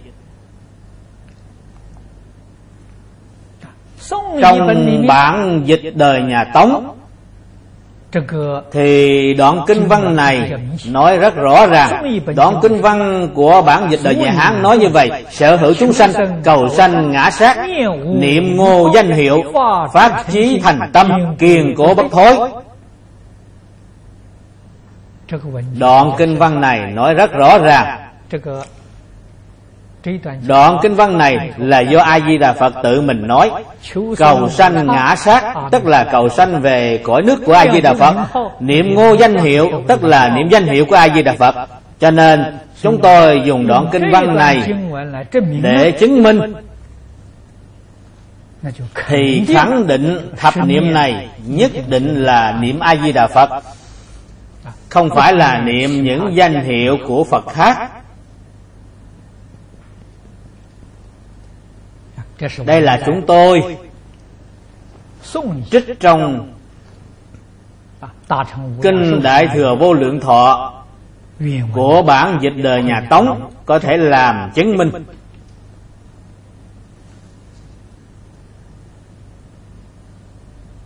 Tại trong kinh Bắc Chu Tam Muội cũng có nói rất rõ ràng. Trong kinh Bắc Chu Tam Muội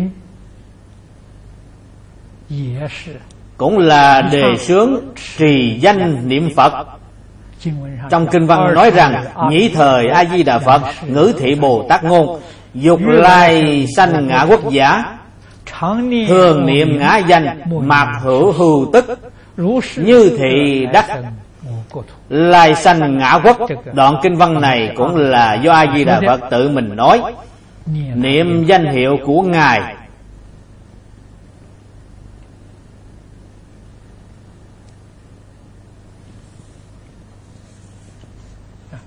cho nên trong kinh nói rất rõ ràng đều là dạy trì danh niệm phật. Không phải quán tưởng không phải quán tượng cũng không phải thật tướng.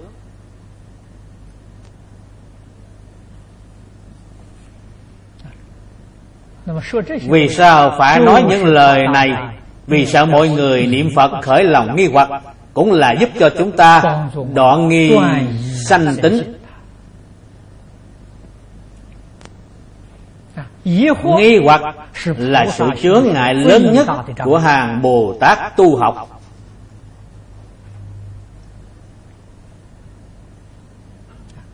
Trong quán kinh, hạ phẩm hạ sanh trương là dạy cho chúng ta trì danh niệm phật trong thập lục quán kinh dạy như vậy quý vị nên biết phật thuyết pháp là ứng cơ mà thuyết. người thế gian chúng ta cái nào hay nhất là để ở phía sau cùng. cho nên phật thuận theo người thế gian chúng ta cũng có cách phân biệt chấp trước như vậy. Ngài đem pháp môn thù thắng nhất để ở sau cùng chúng tôi đọc trong kinh khoan trong kinh lăng nghiêm. 25 viên thông chương trong kinh lăng nghiêm. Là nói 25 vị Bồ Tát đứng ra làm đại biểu. Các ngài vì chúng ta nói rõ sự tu hành của mình được chứng quả như thế nào mỗi một vị nói ra sự tu học từng trải của mình để cho chúng ta làm tham khảo. Cũng là đem pháp môn thù thắng nhất để sau cùng. Chúng ta vừa xem. Thì liền biết được. Cũng như hát tuồng vậy tiết mục áp chót. Tức là phần hay nhất chắc chắn là ở sau cùng. Nếu phần hay nhất ở phía trước thì mọi người xem xong rồi. Đến phần sau cùng không hay thì mọi người thì mọi người không muốn xem nữa, đều ra về. Phần sau cùng không cần hát nữa. Cho nên, phần hay nhất chắc chắn là ở sau cùng. Để cho mọi người thưởng thức từ từ phần hay nhất ở sau cùng. Thì mọi người ở lại xem phần sau cùng. Phật thuyết Pháp cũng là như vậy. Pháp môn thù thắng nhất ở sau cùng. Nếu y theo thứ tự mà sắp xếp, Thì Quan Thế Âm Bồ Tát với Căn Viên Thông phải sắp xếp ở ngôi thứ hai. Nhưng Phật đem pháp môn tu học của Quan Thế Âm Bồ Tát sắp ở sau cùng đây tức là nói rõ pháp môn này thù thắng nhất. còn đại thế chí bồ tát niệm phật quyên thông chương theo lẽ phải sắp ở phía ở ngôi thứ 23 thuận theo thứ tự của họ là lục căn lục trần lục thức. thất đại y theo thứ tự này mà sắp xếp Đại Thế Chí Bồ Tát Niệm Phật Viên Thông Chương là thuộc về căn đại. Trong thất đại địa thủy hỏa phong không kiến thức. Thì kiến là căn Tức là căn đại. Theo lẽ phải sắp ở phía trước thức đại. Thức đại là do Di Lạc Bồ Tát làm đại biểu. Cho nên Đại Thế Chí Bồ Tát phải sắp ở phía sau Ở phía trước Di Lạc Bồ Tát. Thế nhưng sự sắp xếp thứ tự trong Kinh Lăng Nghiêm Không phải là thuận theo thứ tự này Mà là căn đại sắp ở phía Ở ngôi thứ 24 Đem thức đại của Di Lạc Bồ Tát Sắp ở phía trước căn đại. Đại Thế Chí Bồ Tát ở ngôi thứ 24, Hoàng Thế Âm Bồ Tát đặt ở ngôi thứ 25, cho nên những người thông thường đọc kinh Lăng Nghiêm đều không có chú ý đến điểm này, chỉ nhìn thấy pháp môn đặc biệt của Hoàng Thế Âm Bồ Tát, chứ không nhìn thấy pháp môn đặc biệt của Đại Thế Chí Bồ Tát. Hoàng Thế Âm Bồ Tát ở ngôi thứ hai Nay được xếp ở ngôi thứ 25 Sự cách ly quá xa Cho nên vừa nhìn thì biết ngay Vừa nhìn thì biết ngay. Còn Đại Thế Chí Bồ Tát và Di Lạc Bồ Tát Chỉ là đổi một vị trí Vì sự cách ly quá gần Cho nên rất nhiều người không chú ý đến. Trong 25 viên thông chương Có hai pháp môn đặc biệt Không phải là một pháp môn.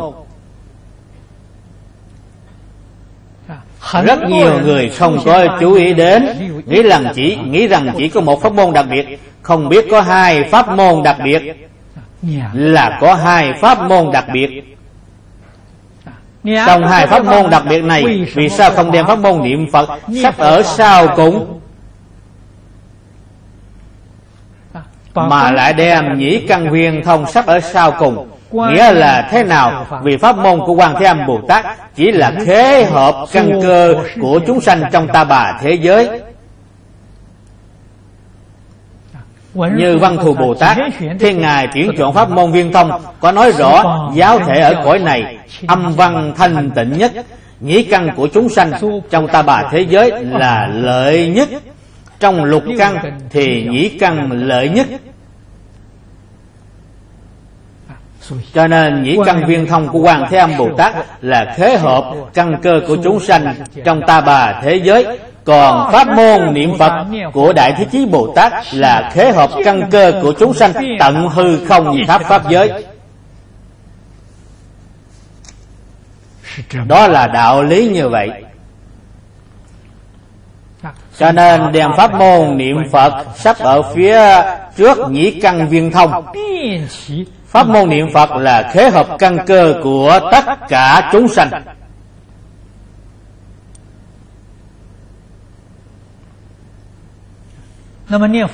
Niệm Phật phải niệm như thế nào?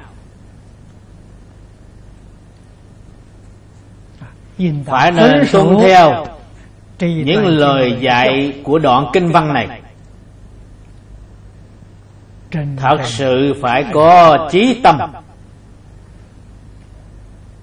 Không hoài nghi không xen tạp mới gọi là trí tâm. Phải niệm liên tục không ngừng cho nên những người chuyên tu pháp môn niệm phật suốt ngày đến tối chỉ niệm một câu phật hiệu liên tục không ngừng. Ngày đêm không gián đoạn. Họ thật sự niệm phật không hoài nghi không xen tạp không gián đoạn. Những người niệm phật như vậy thì họ nhất định được vãng sanh vào thượng phẩm thượng sanh cho nên những người thượng bối có đại phước báo họ không cần làm việc suốt ngày đến tối. công việc của họ là niệm phật. Còn những người trung bối thì không có phước báo lớn như vậy. Họ vẫn phải chăm lo cuộc sống của mình. Tức là họ vẫn phải đi làm tự nuôi sống mình còn những người thượng bối thì có người khác nuôi họ.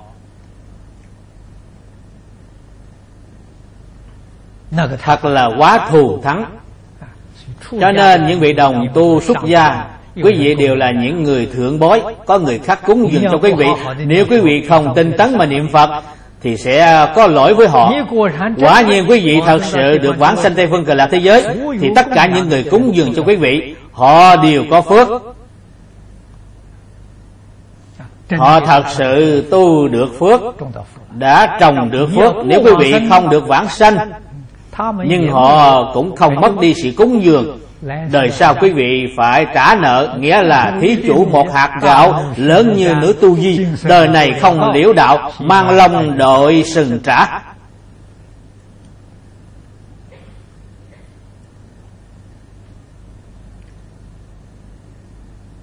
nhân quả là thông ba đời.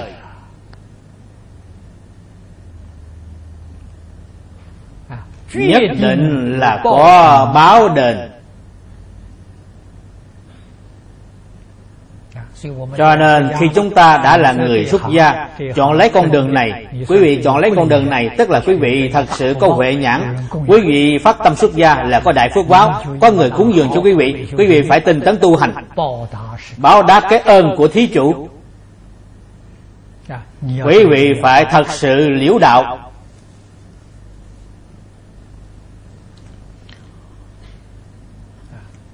Học giảng kinh giảng kinh cũng là tu giới tu định tu huệ. Y theo phương pháp tu học chính là trì giới. Y theo phương pháp nhất tâm chuyên chú chính là tu định. Quý vị đọc tụng quý vị diễn giảng mỗi ngày cảnh giới khác nhau đó là trí huệ thì đã tương ứng với tam tam học giới định huệ. Niệm phật không thể ít hơn. Tối thiểu phải niệm đủ 10 niệm. Xưng niệm a di đà phật.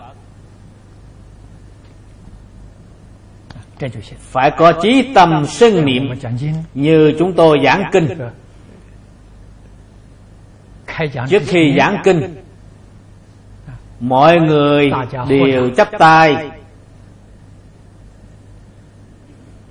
Sướng bài kệ tán phật. Những pháp sư giảng kinh chúng tôi thì tu thập niệm pháp. Còn tôi thì chắp tay niệm 10 tiếng a di đà phật. Chỉ tâm chuyên niệm 10 tiếng phật hiệu.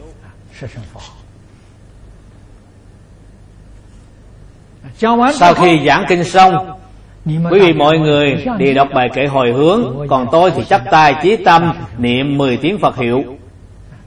Nhưng vì chúng tôi giảng kinh sau khi giảng kinh xong đều phải niệm phật. Mọi người cũng niệm phật. Sau khi niệm phật xong thì đọc bài kệ hồi hướng cũng được lại có những trường hợp khác sau khi giảng kinh xong mọi người không niệm phật không niệm phật chỉ đọc bài kệ hồi hướng còn những pháp sư giảng kinh chúng tôi thì niệm a di đà phật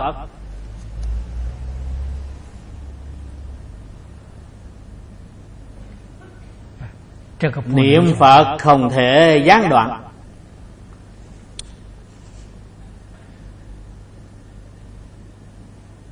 từ xưa đến nay những vị pháp sư giảng kinh và làm chú giải giảng đến đoạn kinh văn này họ đối với họ đối với đoạn kinh văn này có rất nhiều cách giải thích khác nhau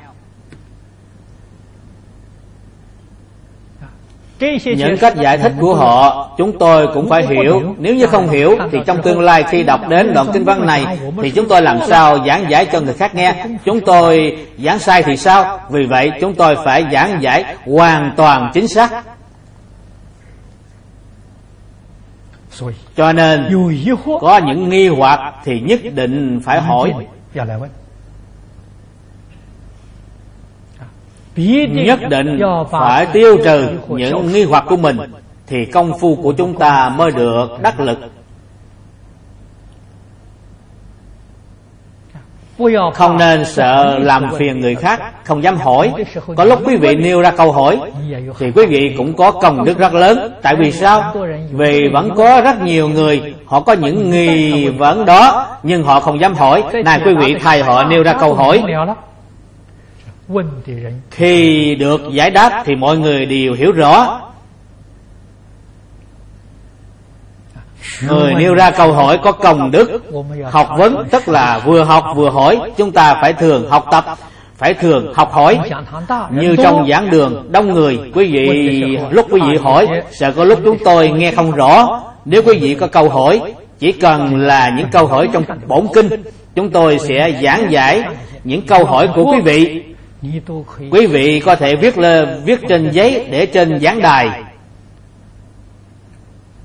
Chúng tôi sẽ lợi dụng lúc giảng kinh thì sẽ giải đáp những câu hỏi của quý vị. Và cũng có thể giải đáp những thắc mắc của tất cả mọi người.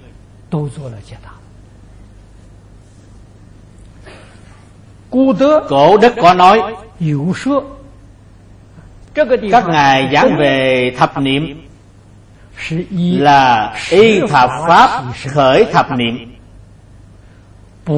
không phải nói xưng danh.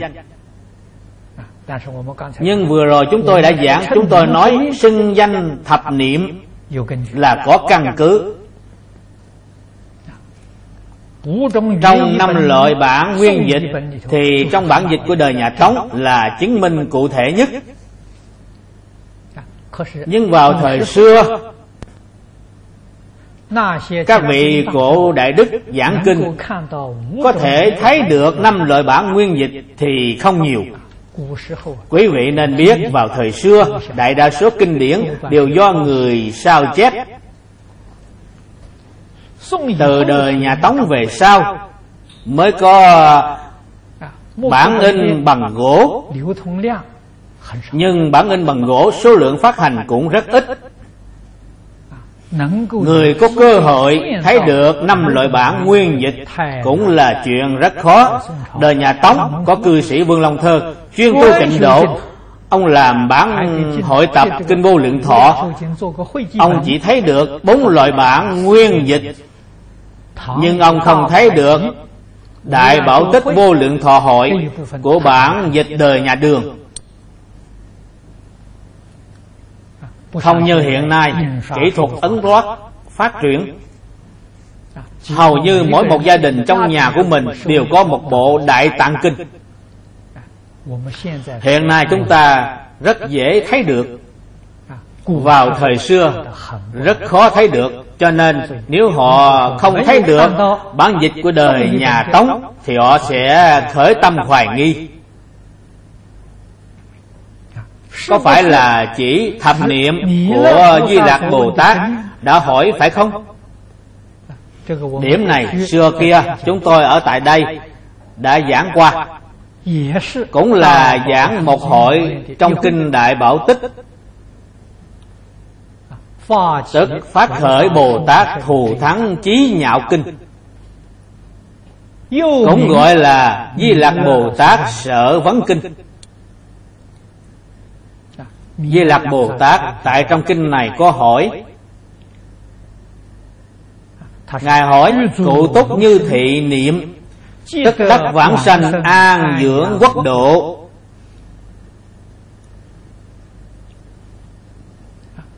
Phàm hữu thập niệm hà đẳng vi thập. Kế tiếp là nói ra từng điều từng điều cho chúng ta. Cho nên có người đọc đến đoạn kinh văn này thấy có thập niệm thì nghĩ rằng là thập niệm của di lặc bồ tát đã hỏi. Vì vậy thập niệm của di lặc bồ tát hỏi phật thì do thích ca mâu ni phật giải đáp. Chúng ta cũng phải nên biết. Đây cũng là tài liệu tham khảo rất hay cho người niệm phật chúng ta.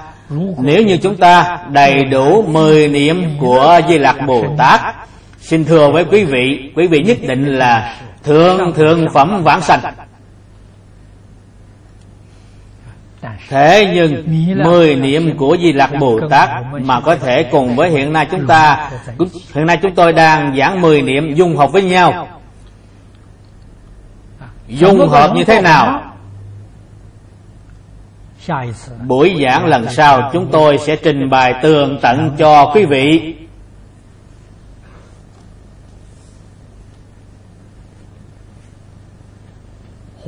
Trong kinh hoa nghiêm nói được rất hay.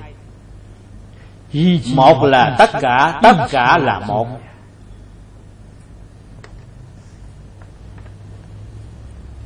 Mỗi một tiếng phật hiệu đều đầy đủ mười niệm.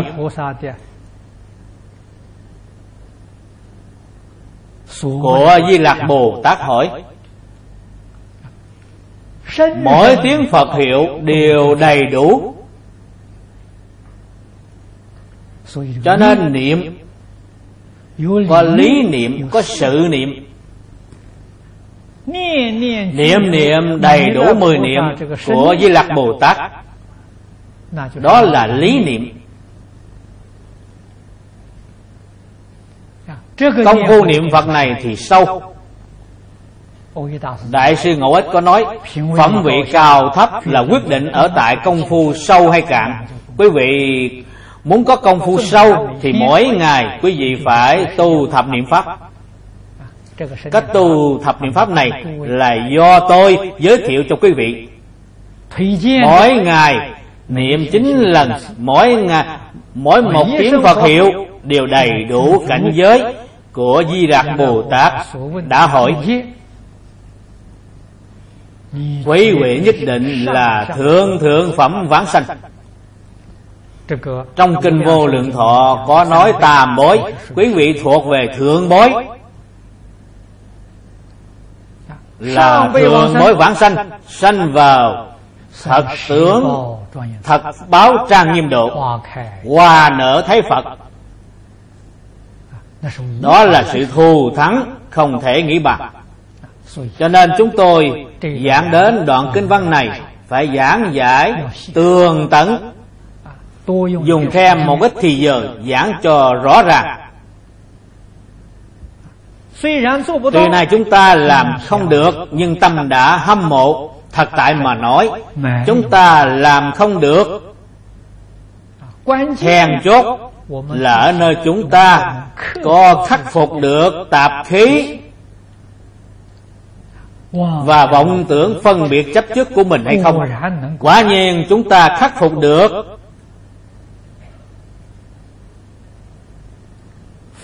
Phật tại thế gian này đã nói tất cả các pháp.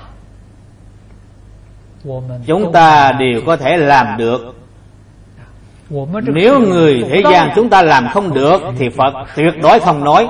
Dù Phật có nói Cũng không có nghĩa ý nghĩa gì. Nói rồi chúng ta không làm được. Hà tất phải nói Cho nên Phật nói tất cả các pháp Chúng ta đều có thể làm được. Thì Phật mới là đại từ đại bi.